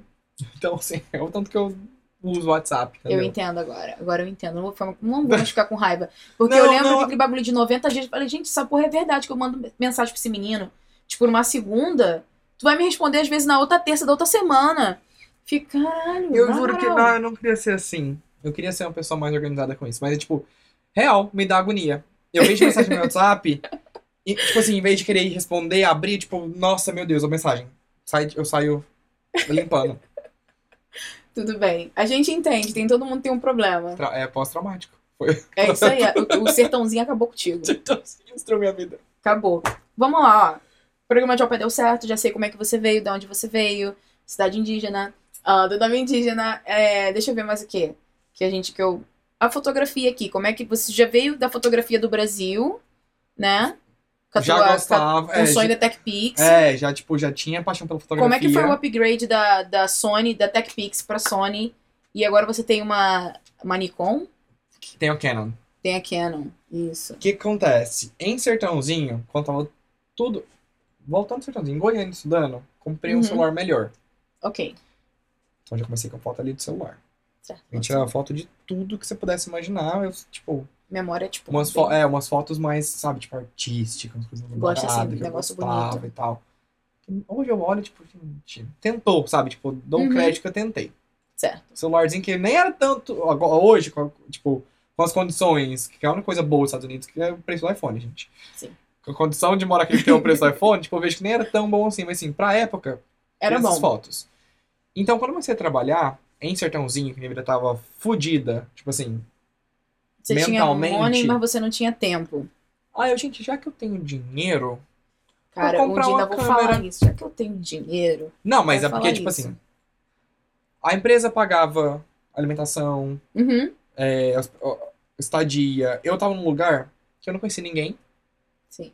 Então eu você não tinha o que saía. fazer, eu não tinha. Tipo assim, O dinheiro era, tipo, ficava pra É. você. sabe, tipo, ia fazer o quê? Uhum. Gastar em bebida, comida. Acabou. E nem gastar desse tanto, porque, tipo assim, eu ficava, eu ficava com peso na consciência se eu pra beber. Porque alguém podia me ligar e eu não ia conseguir, sabe, tipo, trabalhar. Caralho, a empresa entrou na tua cabeça, É, cara. eu tô falando que é um negócio assim. Caraca, Deus me livre. Fico até nervosa. Deus me livre. Enfim, e aí eu peguei, tipo, ah, é uma coisa que eu gosto de fazer, que me dá paz, fotografia. Fotografia. E aí comprei uma câmera pra tirar fotos assim, aleatórias. Aleatório. Qual foi? Tu lembra o primeiro modelo? Canon T5. Eu também tive uma T5. E aí. Eu vendi pra vir pra cá. Eu, come, eu tipo, era a câmera que eu tinha usada, porque Você, você tinha flash? pão duro. Não, tinha flash, tinha nada. Era Eu uma, tinha câmera- flash. era, era uma T5 e uma lente de 50mm. Ok, também tinha. Cinquentinha? Uhum. Ok, também tinha. E aí. Eu não sei como. A minha prima, eu acho, falou pra amiga dela que eu tinha comprado uma câmera, não sei o que, e essa menina ia fazer um teste de modelo. Ela pediu umas fotos, alguma coisa. Eu não lembro, tipo, não te contar a história completa. Uhum. Sei que essa menina, por intermédio da minha prima, a gente chegou, tipo, ai, vamos fazer um ensaio. Seu. Fiz o ensaio dela. Ah, Eu amo as fotos do ensaio dela até hoje. Eu quero ver essas fotos. vou te mostrar. Eu, é, tipo, eu real amo as fotos do ensaio dela até hoje. Eu acho muito. Eu olho e consigo ver o que o Diogo do passado fez. Eu consigo entender os erros que eu cometi, Uhum. mas entender, tipo, tanto que foi legal. Tipo assim, tanto que pra mim a fotografia tem muito de instinto também. É muito, é muito instinto, tipo, sempre foi. Tipo, eu vejo as fotos que eu fiz dela. Hoje, provavelmente, eu faria fotos melhores. Mas, tipo, no mesmo enquadramento, com a mesma ideia, sabe? Sim, instinto que você fala é você vê o que tá acontecendo e você, cara, é agora. É tipo isso? É, tipo. E não só isso, porque assim, fotografia tem algumas regras. E que eu fui aprendendo ao longo da fotografia, que eu fui fazendo workshops, fui estudando, tipo, por conta Uhum. própria, que fui aprendendo algumas regras. Tem a regra dos terços pra posicionar as pessoas, tem, Uhum. tipo, o jeito de usar movimento. E eu não sabia nada disso. Mas eu fazia tudo isso. Porque Porque era, porque era como eu achava bonito. Então, tipo assim, Sim. é isso que eu falo, sabe? Era muito instintivo. Entendi. E aí, fiz as fotos dela. Depois, ela, uma outra amiga da minha prima viu as fotos que quis fazer também. Aí eu fiz também. E se você cobrou? Não, tá? Então Sem era cobrar. tipo assim, sem cobrar. For free. E aí, eu só tinha feito essa foto duas meninas. Um Uhum. ensaio pessoal. Aí eu, gente, já fiz essas duas, eu vou pra um casal agora. Achei um casal, fiz a foto deles de graça. Esse foi o último ensaio de graça que eu fiz na minha vida. Depois disso, eu, tipo, então é isso, ó. Quem quiser agora, me procure. E nisso, tipo assim, não fiz porra nenhuma. Tirei as fotos, editei, mandei pras pessoas. Ah, você ainda chegou a editar. vida. É, editei, fiz tudo bonitinho, entreguei pras pessoas Uhum. segui minha vida. Falei, se alguém quiser ensaio, agora eu vou cobrar. Só que eu não tava procurando, tipo, ah, isso aqui é ensaio, isso aqui é ensaio, tá? Porque eu tava Uhum. trabalhando muito. As pessoas começaram a procurar. Que as meninas mostraram as E aí eu comecei a fazer foto, só que não tinha muito tempo. Aí eu tive que, tipo assim. Acabou que no final eu cobrava, mas era muito pouco, tipo, era 50 reais.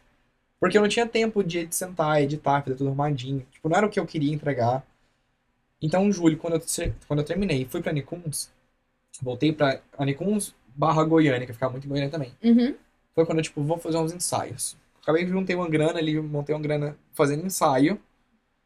E aí cheguei, inclusive, uma semana antes de eu vir pra cá, isso foi em setembro.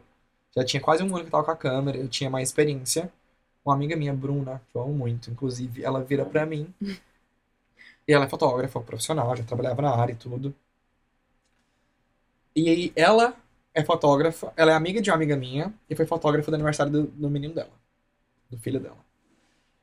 E ela tinha umas fotos no Instagram dela, perfeitas, perfeitas. Bruna Houston foto.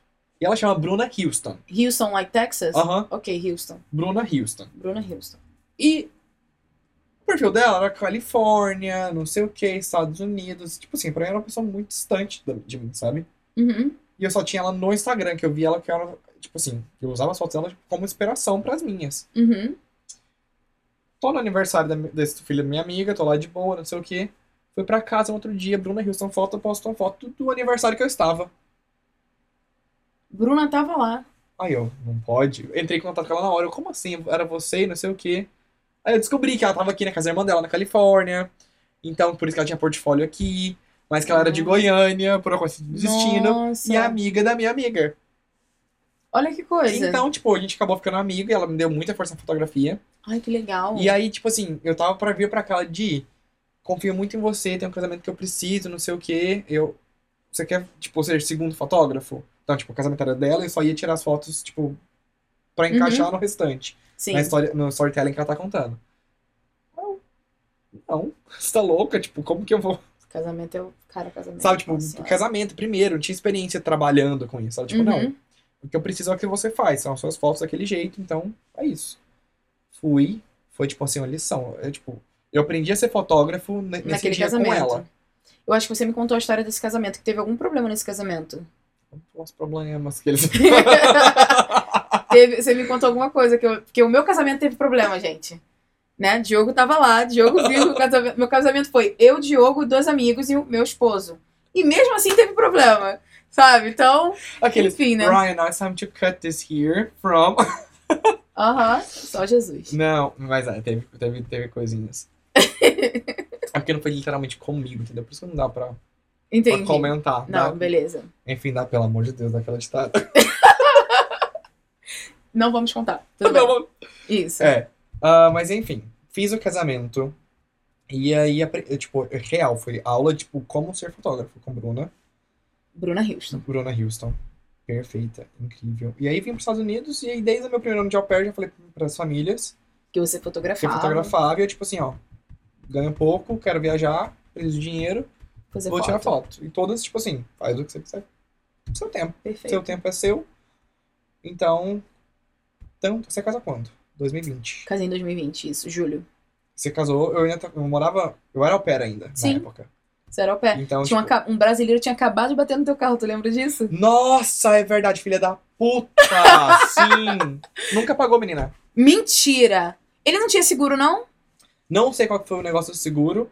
Eu sei que o seguro do meu carro aumentou porque eles tiveram que cobrir pelo negócio que eu estava certo. E o cara saiu saído e ficou por isso mesmo? Aí meu rosto. Não sei como foi a história, mas sei que meu rosto teve que, tipo, entrar em contato. Porque eles aumentaram o seguro. Uhum. Aí ele contou a história, eles analisaram, tipo, diminuíram, ressarceram inclusive o valor que ele já tinha pagado. Porque, tipo, não era Não culpa, foi sua culpa. nem, tipo, nem minha, nem dele, nem de ninguém, tipo, era culpa do filho da puta brasileiro que bateu no meu carro aqui em Seattle. Caralho, como é que um brasileiro foi logo bater no teu carro, né, Diogo? Carro de um monte de gente Gente. pra ele bater logo no teu. Gente, essa história é incrível, porque foi assim. ba- me bateram. Eu já saí xingando a minha mente. Caralho, que desgraça, que merda, não sei o que, tô atrasada, né? Só que em inglês eu tô tipo, hey, can I have your documents? E Eu não sei nem o que fazer se alguém me bater. A gente, a gente precisa realmente Pega os pedir. documentos. Primeira coisa é documento. Pergunta se tem seguro Ok. e pegar os documentos. Porque aí, se não tiver, se não for muito grave, você já libera a pista. Você já vaza, tira foto de tudo e manda tudo isso pro seu, seu seguro. Então, seu seguro que vai entrar em contato e que vai fazer todos os corres. Sim. Então, só pedir pra ele, tipo, básico. Eu só, eu só ia chegar, eu tava tão puto que eu só ia falar. Só me dá seus documentos, vou tirar foto, tirar foto aqui da cena e mandar pro seguro. Uhum. Na hora que eu pego o documento dele, tem um Silva no final. Era só mais um Silva. Na hora que eu vi esse Silva. Aí eu, Are you Brazilian? Aí ele, aham. Aí eu, filha da puta! Como que você não me viu? Eu soltei. Tudo, Caraca. tudo que tava preso. eu soltei. Gente. E o Silva não pagou. E não pagou. Silva, você não pagou. Você, Você, não, é você caloteiro. sabe quem você é. Você não bate qualquer dia sendo um brasileiro em Seara, sabe? Tipo, hum, você sabe quem você é. Ai, caraca. Gente, que comédia. Silva. Nossa, Sim. como é que. Nossa, você não lembrou disso, Gabi. Desculpa. Mas Desculpa. é isso. Mas tirando isso, foi meu intercâmbio de au pair foi. Foi muito bom. Só teve Muito uma bom. batida no Silva, o Silva bateu em você, tranquilão. Menina, e você bateram em mim outra vez. Depois disso. Depois do Silva. Mamãe. Tadinha, fiquei até com dó dela. Eu tava indo levar meus meninos pra aula de natação na YMCA. E uma outra mãe, que também tava levando o menino dela pra, aula de, pra mesma aula de natação, bateu aula. em mim. Mas essa pagou. E a, é, essa pagou, essa, o, o seguro dela cobriu. Ok, perfeito. Mas nossa, foram, foram emoções. E mesmo assim eu tinha carro só pra mim, tá vendo aqueles? Nas duas famílias? Nas duas famílias. Não, na Sim. primeira família era compartilhado, mas tipo assim, eles tinham três carros. Porra, Então pra que, que eles precisavam de um- três carros? Porque o pai tinha um carro elétrico. Ok. Então só ele usava carro elétrico porque ele que arrumava tudo e Uhum. tinha questão da milha, porque. Não sei, eu não tenho carro elétrico. Eu Não. sei que ele descarrega um, X limite de Ah, milhas. sim, tem esse negócio. Por isso que eu. Então cara, tem que- Ryan, doido pra um carro elétrico. Então pelo amor aí de tem que parar pra recarregar. Sim. Então, tipo assim, como pra só ele ter manter o negócio em dia, sabe? Tipo assim, ter, Só ele usava. ter noção, então só ele usava. E aí tinha a van e o Que era sedã. crianças. Então, tipo assim, se a mãe tava com as crianças, eu tava com o sedã. Se ela tava, se eu tava com as crianças, eu tava com a van e ela com o sedã. Uhum. Se era meu, meu tempo off, significava que ela provavelmente tava com as crianças, E aí Então, você ficava com o sedã. com o sedã. Entendi, Ou se ela tivesse com sedã e eu tivesse off por algum motivo, eu pegava a van. entendi. Sempre tinha um carro, tipo assim. Então, Perfeito, tinham três carros, né? O pai É. não ficava sem carro porque tava sempre com o elétrico dele. aham. Então tava tranquilo. E aqui também, três carros da minha rosto, do meu rosto, e aqui eu tinha um meu que era tipo assim, só eu tinha chave. Nem Sim. eles tinham, tipo, vai onde Era você teu. quiser, do jeito que você quiser. Perfeito. Jogo independente. Subaru, 98. Mas perfeito. Perfeito. É isso pra- que importa. É, me levou pra todo lugar que eu queria. Não tinha que pedir permissão pra ninguém. Era só pegar. E. Já, já, me deixou, já me deixou na mão? Já me deixou na mão. Mas aguentou duas batidas, menina, inteiro. Cantou a batida do Silva e da mãe. Entendeu? Então, assim, tá tranquilo. Mas nenhuma foi, mas nenhuma foi muito. A do Silvio foi pior, porque foi na Freeway, então, tipo assim. Não, mentira, foi na 99. Que é a, a de Seattle, Sim, a do túnel. Só que Uhum. bem longe do túnel. saindo ou tava entrando no túnel? West Seattle pega na 99. Ok, já sei onde você tá falando. Ih, cacete. Onde tem aquela Nossa, ponte, sim, a, draw, sim, sim. drawbridge. Uhum. Bem lá. Bem na ponte, bem em cima da ponte. Porra, Silva, mó vacilão. Então, assim, Caraca. lá o povo tava tipo de 50 por hora. Uhum. E ele bateu. Ele tava correndo muito. Eu não sei como que foi, mas ele tava correndo. Que bom Foi que um ficou tudo bem susto. contigo também, cara. Menina, eu vi a morte. Porque primeiro eu ouvi o barulho. Na hora que eu ouvi, eu já olhei ali pro retrovisor. E ele tava vindo assim, ó, inteiro. Aí eu, foi, eu só segurei no volante e pensei, fudeu. Segurei no volante e aí veio a, a pancada. Só que o carro ficou inteiro. Nossa. Subaru 98. O carro dele se fudeu? Amassou bem mais do que o meu. Bem mais. Bem feito. Não pagou o carro do menino. entendeu? Bem feito. Não, tô brincando, gente. Não, Mas não, é mas ele Tô era pra ter brincando, pago. não. Ele é, Tem- verdade, ele era pra ter pagado sim, pô. Tá errado isso. Tá bom, acho que. Vamos, vamos recapitular tudo que eu falei, que eu já sei de tudo da- dessas histórias e tal. Posso perguntar sobre sexualidade? Sexualidade, vamos falar de sexualidade. Vamos falar então? Vamos falar de Então sexualidade. você começa a falar, porque eu não sei o que, que eu posso perguntar, então é melhor você falar. Entendeu? Ah, sexualidade. É... Eu cresci achando que eu era hétero. Certeza dentro do seu coração? Certeza no meu coração. Porque mim, o que eu vejo muito é assim, isso é pra qualquer coisa na vida. Ok. Você só vai... Você é o tamanho das suas possibilidades. Sim. Então, tipo, é por isso que eu acredito muito, e fugindo do tema sexualidade, mas, tipo, em qualquer coisa, eu quero, eu posso. Mas tem gente que não consegue nem o eu quero, porque ela não acredita que ela pode. Sim. Sabe? Por isso que eu acho que, tipo, tem que disseminar educação pra todo mundo, pra elas poderem sonhar. Uhum. O primeiro ponto Pelo é, tipo, assim, menos é sonhar, isso. é imaginar a possibilidade. Sim. Então, assim, na minha, Concordo com você. então, na minha cabeça não tinha nem a possibilidade de não ser hétero. Entendi. Então, tipo, sabe, é difícil explicar, eu mas, tipo, nasci, eu sou hétero. Entendi. Então, era isso que eu pensava. E aí, nisso também tem, tipo, assim, a família conservadora. Sua tem- família era evangélica? Sim, evangélica. E uma cidade pequena no interior de Goiás. Então, assim, Tudo isso. o único gay que tinha na cidade era, tipo, a chacota. Da Porque era um cidade. travesti, drag. Que, eu, que até hoje eu não sei se é, tipo, se era trans, se ela era trans, ou se era uma drag, ou se era uma travesti. Porque a imagem que eu tenho dela é, tipo assim, que era um homem gay Que se que era vestia essa chacota. Sim, Hoje, com o conhecimento que eu tenho, olha, tipo, gente, caralho, tanto que essa pessoa sofreu, sabe? Tipo, sim. nessa cidade, tipo, desgraçada, gente anda com vamos melhorar, sabe? Tipo, eu Sim. espero que seja melhor. Então, tanto que eu nem sei, tipo, qual que é a identidade dessa pessoa. Porque eu, eu com 10, 12, 15, tipo, até meus 15 anos, tipo, não era, eu não ia lá chegar, tipo, e aí, vamos conversar? Uhum. Sabe? Então, Hoje em dia tipo, você faria? Eu acho que sim, então, tipo, sim, se eu tivesse essa abertura. Até porque eu já tenho mais conhecimento, então existe a possibilidade. Ele não precisa ser um homem gay que se veste de mulher. Mas vou te falar então uma eu coisa. entendo, eu entendo a situação, sabe? Por ser uma cidade pequena, de repente, nem ele ou ela sabia mais ou menos Sim. explicar o, o que que essa pessoa era, tipo, por dentro, sabe? É Eu- muito complicado, porque muito hoje em dia a gente, a gente tem um conhecimento, estudo, a internet ensina muita gente sobre isso também. Mas eu acredito que tem muita gente que nem sabe direito o que, que tá acontecendo. Tipo, não, eu não me identifico com essa roupa aqui. Nem a palavra identifico deve. Eu não gosto dessa roupa aqui, eu gosto dessa roupa Aham. aqui, eu vou colocar, sabe? Eu acho que é muito disso também. Sim. Então, e nessa época, sabe, isso não era um, um assunto. Sim. Então, e aí nisso, eu acabei, tipo assim, criando uma carreira na igreja evangélica agora, assim. Eita. Porque Cantava, Eu era- cantava na igreja também? Não, não cantava porque minha voz não ajuda, gente. Mas já fiz parte, já fiz parte de coral da igreja. Tipo assim, eu não cantava solo, não era solista. Ok. Mas já fiz parte de grupo, já fiz parte de coral, já comecei a tocar instrumentos, toquei saxofone, Caralho. pra fazer parte da orquestra. Multi-instrumentista. É, fazia parte da liderança de jovens, tipo assim, fazia parte da equipe de Liderava os eventos. jovens. É, eu não era o líder de Mas jovens, mas tava, eu era parte da liderança. Arrasou. Então, assim, eu tava, eu era envolvido. Então, Uhum. Envolvido, sabe? Tipo, tava ali, envolvidão. Envolvido. Envolvido. Tive minha primeira namorada com... Você chegou a namorar? Sim, eu tinha 15, ela tinha 17.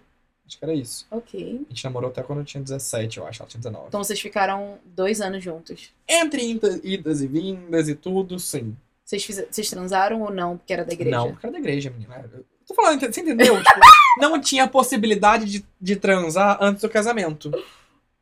Ai, Então eu não, ia, eu não ia pensar nessa possibilidade porque ela não existe, porque não existe essa possibilidade. Não existe isso. Então pra mim era, tipo, muito assim, de tipo.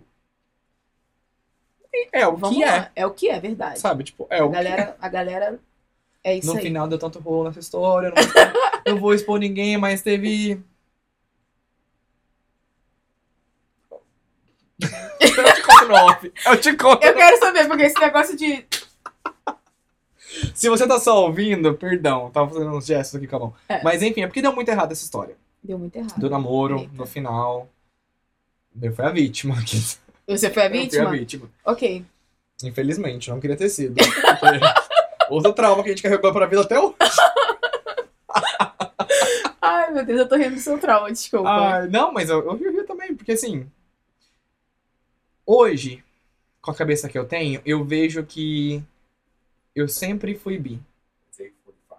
Just want to say. Ok. Ah, ok. Ok. We're gonna- want some water? I'm fine, honey. Okay. Pode falar, é porque ele Ah. sabe que tu tem que ir embora. Não, deixa eu voltar aqui, peraí. O que eu tava falando? Ah, Hoje em dia. Com a cabeça que eu tenho, eu vejo que a bissexualidade sempre foi parte da minha vida.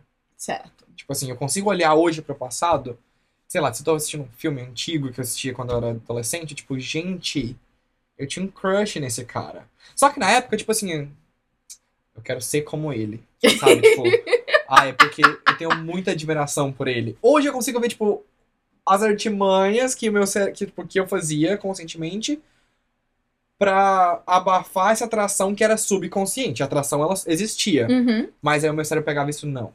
Você não tá atraído. Você, Você tá admirado por Isso. essa pessoa. É normal sentir admiração por outro homem, hum, sabe? Sim. Não vai falar que não é bonito? Mas sabe, tipo, hoje eu consigo analisar isso.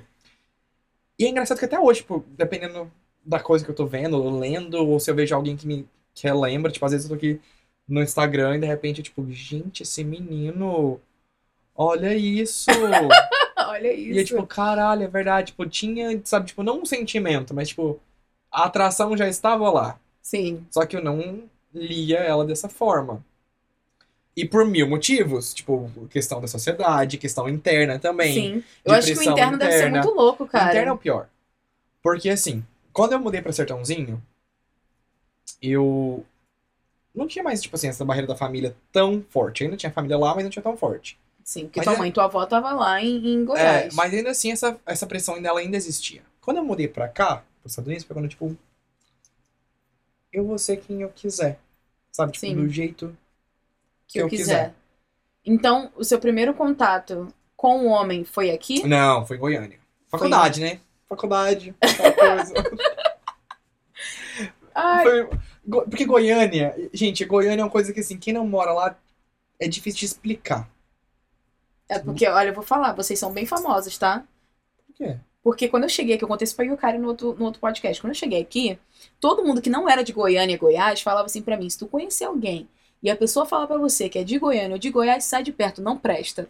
Esse povo é ruim. Ah, Esse não, povo mas é isso- não, mas aí é porque é o povo daqui de Goiânia que mora aqui em Ceará, porque tem, de Goiás, que tem uma, uma- uma grande Uhum. parcela de gente aqui, eu não quero falar mal, gente de mentalidade pequena, de lá de Goiás, que mora aqui em Ceará. Então, assim, concordo bastante. Nossa, eu, eu tinha medo de conhecer vocês. Eu, eu do Rio de Janeiro, Com né, medo de mundo- com medo do pessoal de Goiânia, porque era tanta gente falando. Eu contava pra minha mãe, mãe, já é a terceira pessoa falando pra mim, minha mãe, ó.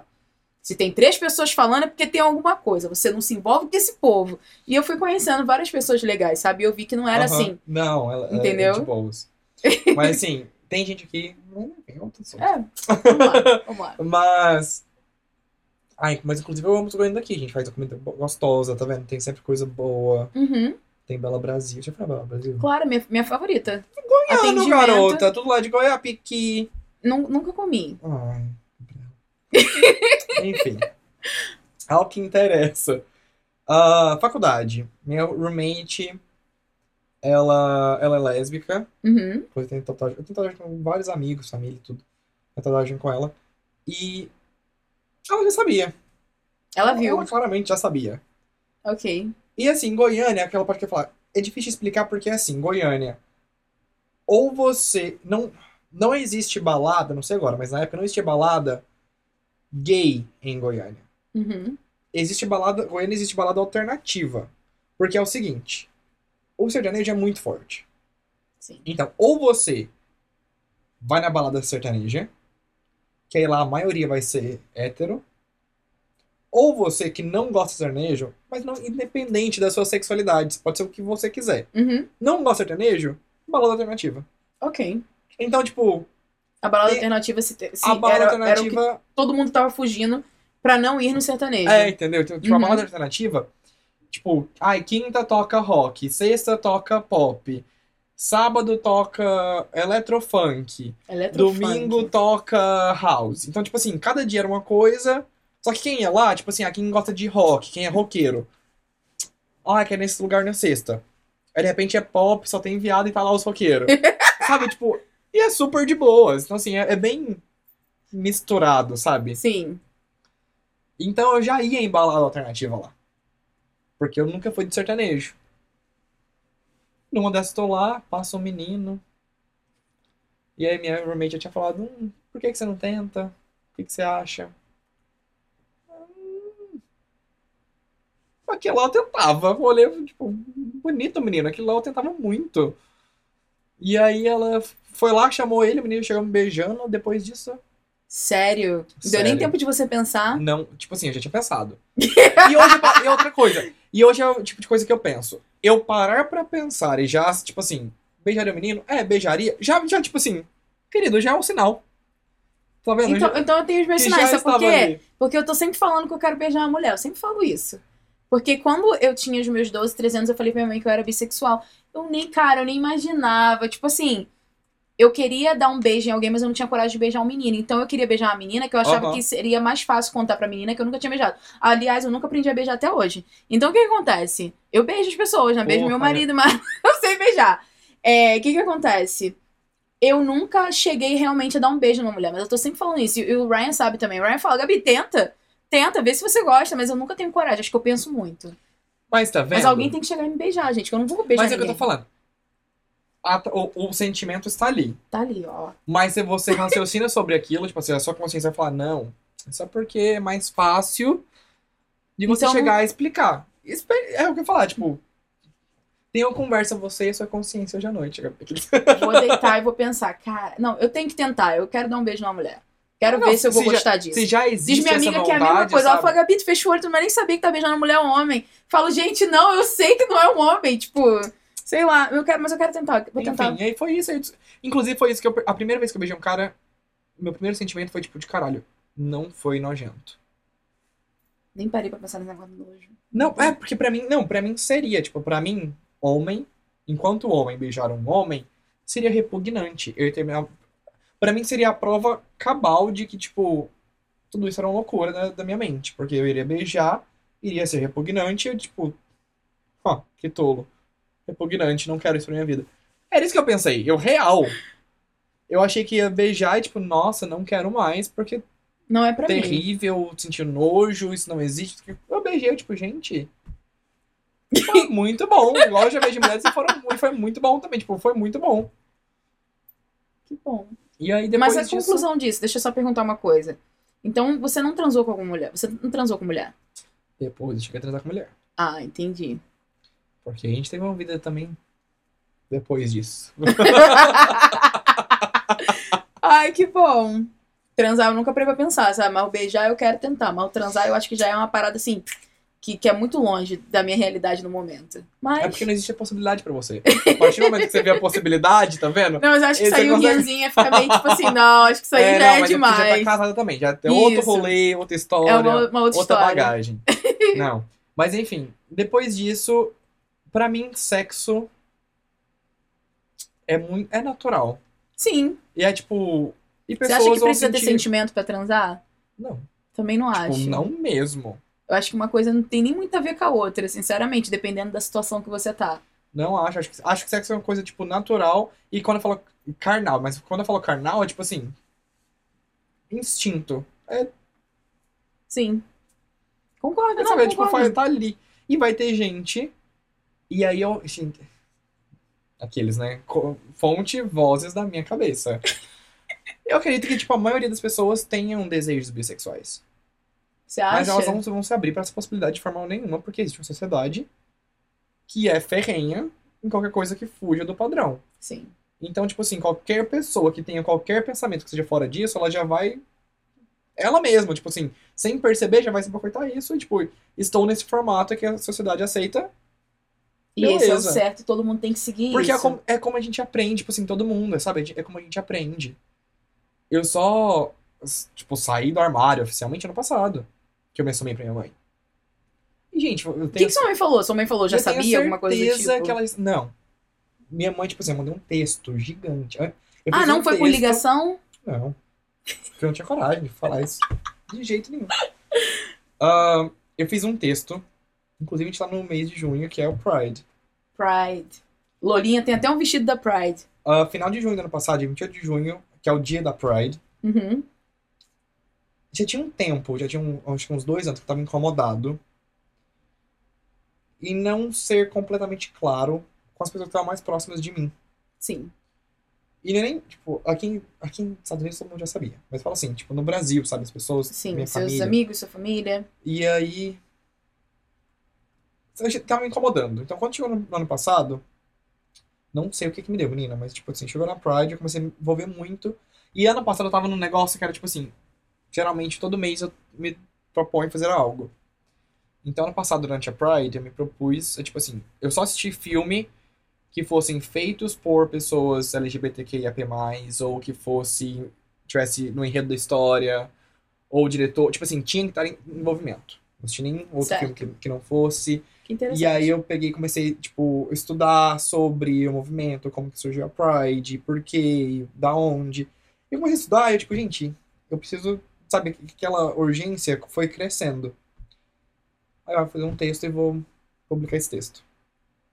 E aí, antes de publicar esse texto, eu falei, vou fazer um outro texto pra minha mãe, pra mandar específico pra ela antes. Fiz um texto. E minha mãe é conservadora, muito conservadora. E eu pensei que. Você é filho único? pior. Não. Mas tá todo mundo lá no Brasil, eu sou o único escarrado aqui. Uhum. E aí, pra minha mãe, eu mandei esse texto pra ela e no final até falava, tipo, ó, não precisa falar nada, porque eu não tô pedindo opinião, benção, não tô pedindo nada, só tô te informando. E se for pra falar qualquer coisa que não seja boa, eu eu falei pra ela, para e pensa em qualquer coisa que você for escrever. Porque se for escrever qualquer coisa que não seja boa, não me manda que eu não quero ler. E terminei o texto assim e mandei. Cara, mas vou te falar, é, pra mim, foi perfeito o que você falou. E não faltou com respeito, na verdade, sabe? Evitou. eu Qual foi a resposta da sua mãe? Não, então, a resposta dela foi: Eu te amo de qualquer jeito. E eu só esperava que você tivesse me contado isso antes, mas tudo no seu tempo. E aí eu ainda respondi pra isso ainda. Eu, tudo no meu tempo, não. Eu tô esperando é o seu tempo, porque eu já tô aqui, ó. Já, já sei disso já tem um tempo. Cara, mas a minha resposta da sua mãe, por ser Sim. conservadora, Sim. achei Não, a resposta dela maravilhosa. Hoje eu vejo que minha mãe também mudou muito. Tipo, no meu aniversário agora, mês passado, ela mandou mensagem, tipo, ai, desculpa por ter te machucado, mesmo sem querer às vezes, ou por não ter estado, ser, ter sido tão aberta quanto eu queria ter sido. Então, assim, eu vejo Super muita evolução esclarecida. dela também, Sim, sabe? super esclarecida. Perfeito.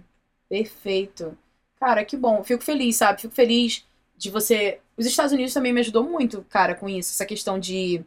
questão do meu corpo, sabe? No Brasil eu sofria muito pra achar um sutiã. Entendeu? Então, às vezes, eu passava um ano com dois sutiãs, porque era horrível pra encontrar sutiã. Eu tenho um peito enorme.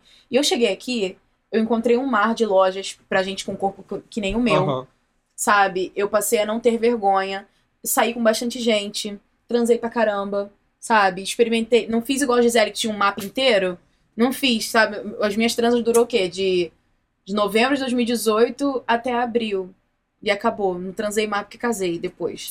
Entendeu? Mas, mesmo assim, nesse, nesse curto período, eu Sim. me. Eu, cara, eu, eu me abri demais aqui, sabe? Tipo assim, minha cabeça, de tudo que eu queria fazer de tudo. E foi muito bom. E o meu casamento também me ajudou a mudar muito a minha cabeça em várias outras coisas. Então eu acho que esse país aqui também me fez bem pra caramba nessa situação de eu. Não assim, eu acho que eu já era eu mesma no Brasil. Mas eu acho que muito tabu da minha cabeça acabou aqui. Entendeu? Isso foi muito bom pra mim. Muito bom mesmo. E eu fico feliz que Eu você, tipo, foda-se. Sabe? Ah, então, quando eu cheguei aqui, eu tava, tipo, eu já tinha 24 anos. Eu também. Eu tava, tipo, Saudade. Saudade, meus 25. Meus 25 foram perfeitos. Ah, eu só queria ter menos, sei lá. Eu tô, tô ficando, você já fez 28, eu tô aqui pensando, daqui a pouco sou eu, sabe? Ai, chegar nos 30 da... Gente, a... a- É a muito estranho dos 30 pensar. existe. Existe. Eu já, eu já tô sentindo o peso dela. Garoto, Saber que, tipo assim, tá, tá iminente, sabe? Tipo, ano que vem é 29, depois é 30 e acabou os 20. Caralho, eu não tinha nem pensado nisso, que ia acabar os 20. Tipo, Ano que vem nossos últimos 20. Pensa, só pensa nisso. garoto, que inferno que tá fazendo na minha cabeça agora? Jesus, é últimos 20. ano que vem os últimos 20. Ai, gente, nossa senhora. Eu não tô pronto. Eu não tenho nem roupa pra isso. Garoto. Nossa Ai, senhora. Vamos mudar de gente, assunto, vamos lá. Caraca. Nossa. 30. Mas enfim, foi isso. Eu já tinha 24, eu cheguei aqui, então assim, mais decidido, com menos medo. Menos ser- medo. De ser quem eu sou. Sim, Independente, tipo, se você vai gostar ou não, não é meu Problema. problema. O meu problema é, tipo, é ser quem eu sou. É, tipo, é, antes de fazer essa persona pra s- alcançar a expectativa que o outro tem, é ser feliz, tipo, é ser quem eu sou. É, tipo, viver a minha verdade, tipo, sim, ó, se E se frustrar. isso te agrada, que bom. Se te desagrada, que bom. Que Tipo, bom vai ter também. gente que vai te agradar. Sabe, e, e sai é isso, isso é isso. Ó, é, vim pra cá pra ser feliz, pra aprender. Pra, aprendi muito. Nossa, eu aprendi muito aqui nesse país. E continuo aprendendo. Todo dia é um aprendizado. Olha, vou te falar que porra de escola que eu vim aqui. Isso aqui é uma escola pra mim. Que todo dia é uma, uma aprendizado diferente. É, questão da frustração, eu também aprendi, sabe? Tipo assim, que é normal se frustrar. Você vai ficar frustrado. E vai ter dia que você vai ficar o dobro, sabe? E é ok. É aquele negócio que você falou que você para e pensa, fala assim, não, tá tudo bem.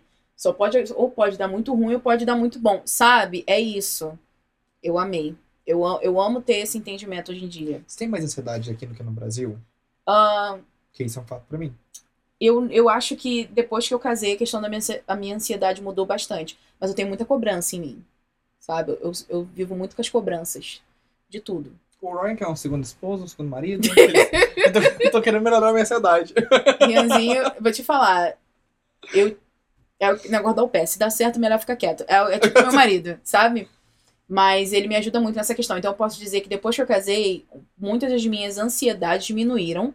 Porém, as minhas cobranças eu acho que é muito maior. Porque agora tem planejamento de ter um filho. Tipo, tô preparada pra ser mãe?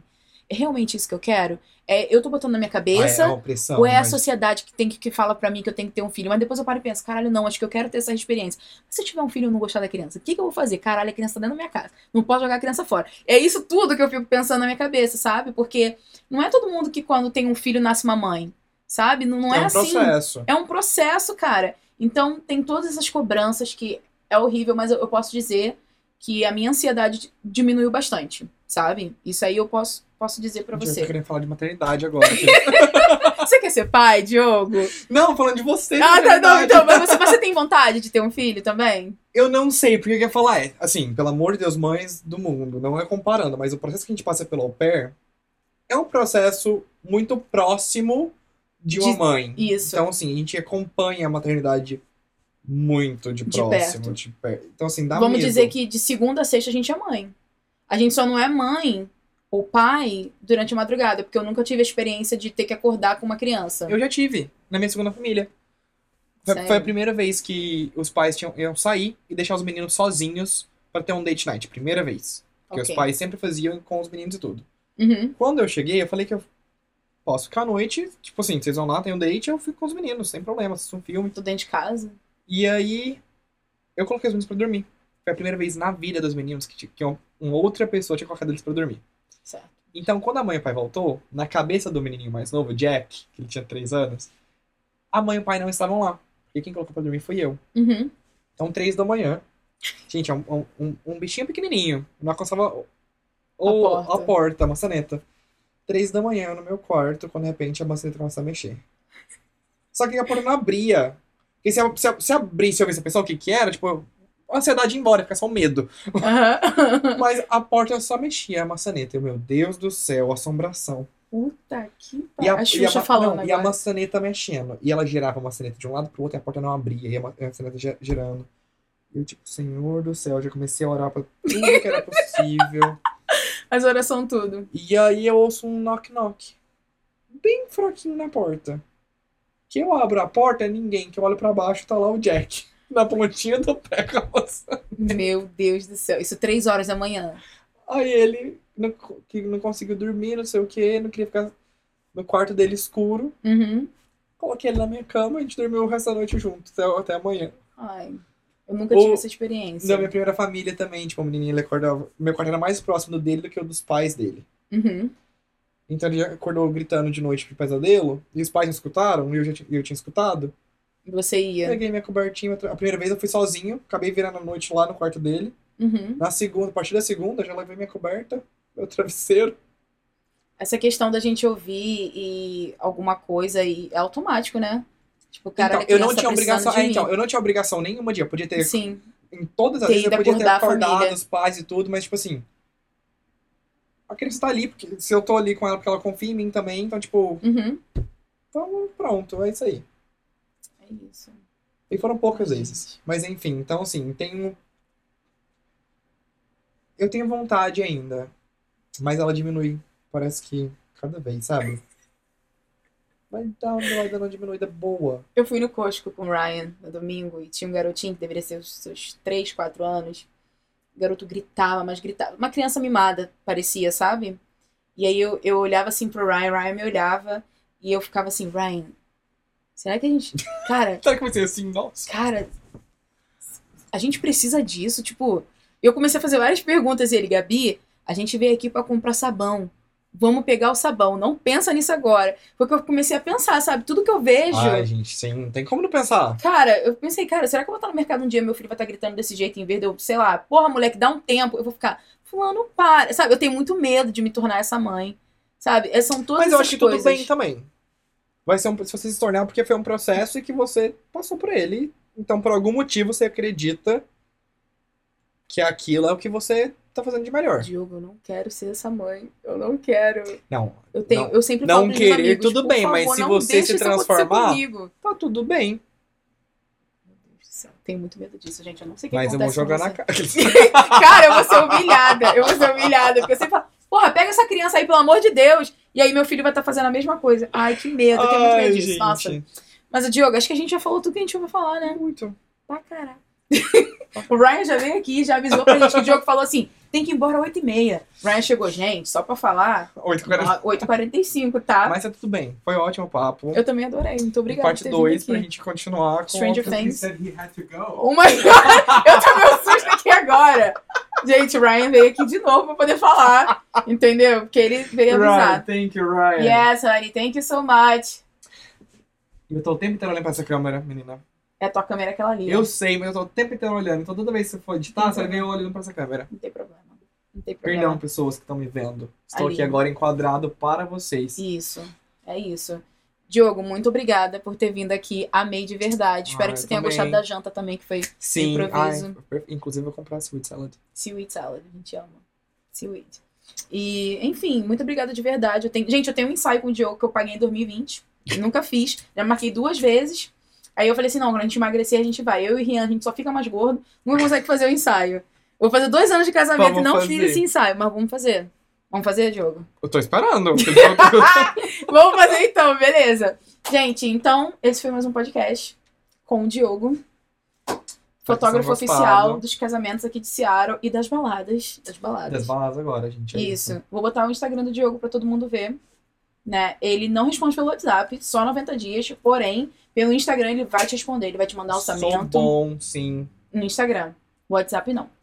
E meus Uhum. clientes me ligam. é- Principalmente quando é cliente, eu geralmente faço ligação, converso com a pessoa. Conversa. É, é, é arrumadinho. Não é assim também, não. É tudo certinho. Mas deixa eu contar uma coisa que aconteceu. O meu casamento era numa data, né, Diogo? E, e aí eu Era. esqueci de contar pro Diogo que eu tinha mudado a data. Seu casamento era 20. Peraí, eu acho que eu, eu acho que eu nunca Meu casamento seu... foi dia 25 de julho. Eu acho que eu nunca mudei seu contato. É isso que eu tô querendo olhar aqui. É, Gabi, noiva dia 26. De, de... Porque o seu, casamento era, o seu casamento era 26, você mudou pra 25, então. Acho que foi um bagulho desse aí. Aí o que aconteceu? Não contei pro Diogo e achei que na minha cabeça, nas vozes, nas vozes da minha cabeça, né? Eu achei que eu tinha contado pro Diogo. E aí eu ligo pro Diogo e falo assim, Diogo, que hora você vai estar aqui amanhã? Amanhã? Amanhã o quê? Aí eu, o que que tá falando? Amanhã. Amanhã é meu casamento. Casamento! Aí ele, Gabriela, calma aí, deixa eu olhar na minha agenda. Quando ele olhou na agenda dele, ele viu que não era aquela data que eu falei. Diogo tinha um ensaio com uma família pra fazer. Nossa, sim! Que eu eles, eles já marcaram com você? Remarcaram. Ai, que bom, fico feliz. Eu Diogo desmarcou e foi fazer meu casamento. Porque ele não sabia que era aquela data, porque eu não contei pra ele. Eu só contei pra mim. Gente, meu casamento foi, ó, presepada. Era, é, eu precisava casar, era aquilo. Ai, gente, foi engraçado. Teve dois casamentos, na verdade, né? Teve dois casamentos, que a gente encontrou um, um Ken, né? Porque não era Karen. A gente encontrou um Ken, mas assunto pro próximo podcast. Mas não- fica tranquilo, vai ter É outro casamento pra você fazer- Vamos. Aquele, quando? ano que vem. Ah. Vou ter que casar de novo, né, Diogo? Pô. Ah, não fala, valeu. tipo, festa É meu, tudo. é, vou ter que casar de novo. Aquele meu casamento muito presepada, cabelo, tudo, tudo errado, cara. Pelo amor de Deus. Eu dentro do carro desarrumando o cabelo todinho. Diogo, caralho, o que que você tá fazendo? Deixa o cabelo quieto. Gente, foi um dia pra história, digamos assim. Foi. Foi um dia pra história, mas deu certo. Deu. Tô aí, dois anos de casamento daqui a pouco, gente. Amém. Ai. Não vou falar porque é igual dar o pé. Mas é isso. Diogo, Quem muito conhece, obrigada. conhece. Quem não conhece, foda-se. Isso. Diogo, muito obrigada por ter vindo de coração, tá? Vamos marcar o Cultura Pop somente sobre Stranger Vamos. Things, porque é a única coisa que eu sei. Qualquer coisa. Isso. Eu sei que teu schedule, assim, é agitado, tem um menino das É, festas. já marca agora. Eu vou marcar Vou sair daqui, tem que marcar agora pra Diogo voltar daqui a dois meses. E é isso, vamos que Ai, vamos. gente, não, mas fiquei muito feliz. A conversa foi muito boa. Foi, nem percebi, ó. Tu não tá saindo daqui oito e meia. Mas é quase nove e meia. O meia, o meia vai acontecer, tipo, só que mudou de 8 pra 9, tá ótimo, entendeu? É isso que importa. Ah, não, é isso. Tá tudo certo. É isso. Então, gente, olha, muito obrigada se vocês assistirem até aqui. Eu acredito que eu vou ter que cortar esse vídeo, né? Porque vai ficar um pouco longo. Mas esse foi o Diogo. Muito obrigada. É. E até a Porque próxima. se você assistiu até aqui, diga com quantas pessoas de nacionalidades diferentes já transou. Coloca só o número nos comentários. Coloque lá o número, por favor, que nós estamos curiosos pra saber se você é igual a Gisele. Qual que é o seu? Quero saber o seu. De quantas nacionalidades? Deixa, Deixa, eu contar, deixa eu só contar uma coisa. A primeira pessoa que eu transei aqui foi um africano. Ah. Foi um africano. E sabe como é que foi a minha história? Foi igual a história de filme americano. Eu fui pra um casamento. O cara era um padrinho. Foi o casamento da rosta, da, da irmã da minha rosta. E ele falou assim pra mim: Ah, você ficou quieto o casamento todinho, vamos sair com a galera, não sei o quê. Me levaram pra uma balada. E adivinha quem não tinha é, habilitação? Eu. E o que aconteceu? Eu tive que voltar pro Airbnb com essa galera. Que ninguém entrou, não quiseram me deixar sozinha.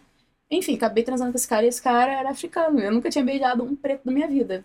Sério? Não, nunca tinha. Gente. Foi África, a- veio da África, entendeu? Tipo, eu fiquei, gente, foi interessante. O negócio é... Foi interessante, entendeu? Mas, enfim, ah, depois disso acho que só foi americano, italiano. Não cheguei, eu tinha a maior vontade de pegar alguém da Argentina, nunca peguei. Dizem que os irmãos é, é bem bacana. É? Irmãos são bons. Irmãos são bons. E eu já fiz uma... É, Eu parei de contar. ok. Até porque tem muito tempo que também tá sendo só americano. Mas eh, já tinha uns 20 e poucos na lista. Ai, gente. Paris, menina, só, só Paris, foi a Europa inteira, fiz só em Paris. Eu amo. Caralho, eu amo. Olha, deixa eu só contar uma coisa engraçada. A gente foi pro cruzeiro. E aí, nesse cruzeiro, caralho, nesse, eu queria. é Porque eu não posso citar o nome das pessoas porque é muito comprometedor. Porém. Eu tentando tinha- contar histórias aqui sem Aí você fica assim, né? Cara, tinha. Se eu contar essa parte, todo mundo vai saber quem é e quem foi. Ah, deixa eu contar uma outra parte interessante. Uma amiga minha tava passando mal. Tinha dois portugueses que eu tinha gostado. Tinha um grupo de Portugal nesse cruzeiro. Eu falei assim, caralho, eu gostei desses portugueses aí, dos dois. Gostei dos dois. Os dois eram irmãos. E eles se pareciam muito. Minha amiga tava passando mal, tava com Pega um, depois engana e pega o outro no outro dia. Pois é, esse, esse era o plano. Aí, tipo assim, minha amiga tava passando super mal e falou assim: tô indo embora, gente, tô passando mal, tô enjoada, não sei o quê. Quando ela foi entrar no elevador, os dois portugueses entraram junto. Aí eu falei assim: Fulana, eu quero um desses portugueses, não pega. Tô passando mal, cara, vou pegar ninguém não. Tá bom, tranquilo. Voltei pra balada, dancei um pouquinho, fui pro quarto, daqui a pouco o telefone toca. Uma outra amiga ligou. Você não sabe o que aconteceu. Entrei no quarto, tava saindo do quarto um português, Gabriele. Aí eu, o quê? Cara, fui lá, todo mundo só correndo pra ir no quarto pra saber o que tinha acontecido. Minha amiga pegou português. Ela não sabe qual foi o português que ela pegou. Mas porque eles eram muito parecidos. Então ela não sabia me explicar qual era o português. E acho que Mas depois foda-se. pegou português, pegou. Mas ainda tinha um outro pra mim, só que eles eram muito esquisitos. Depois a gente descobriu que eles eram estranhos, sabe? Tipo assim, eu acho que ele. Não sei o que aconteceu, não sei se ele tinha alguém. Sei que depois ele ficou quieto, ele não queria nem olhar pra gente, sabe? Tipo, Ai, foi uma situação estranho. esquisita, sabe? Então, mas assim, Eu aconteceu teria muita pegado coisa. e te ligado, amiga. Tá aqui no quarto, vem. Pois é, e ela tava passando mal, aquela filha da puta. Minha Sim. amiga até hoje, minha irmã também. Você quer, usar, você, quer, você quer usar primeiro? Sai do quarto ou você fica? Cara, aconteceu muita coisa naquele cruzeiro. Olha, gente, eu sei que eu, eu não transei com ninguém naquele cruzeiro. Saí, entrei virgem, saí virgem. Ah, É. Mas não tem problema. É casadíssima agora. Agora vou cruzeiro. Agora é, é- é tranquilo. é outro entendeu? nível, É outro, outro outro nível. rolê. É, outro, outro rolê. Mas foi bom. É isso. História de cruzeiro. História de hein? isso aí, isso aí. Histórias da Europa com o Diogo. é isso, gente. Tchau, tchau. Muito obrigada, tá? E essa foi mais uma entrevista, dessa vez com o Diogo, fotógrafo, casamenteiro, tudo que vocês imaginarem em Seattle. É Obrigado. isso. Tchau, tchau. Muito obrigada, Diogo!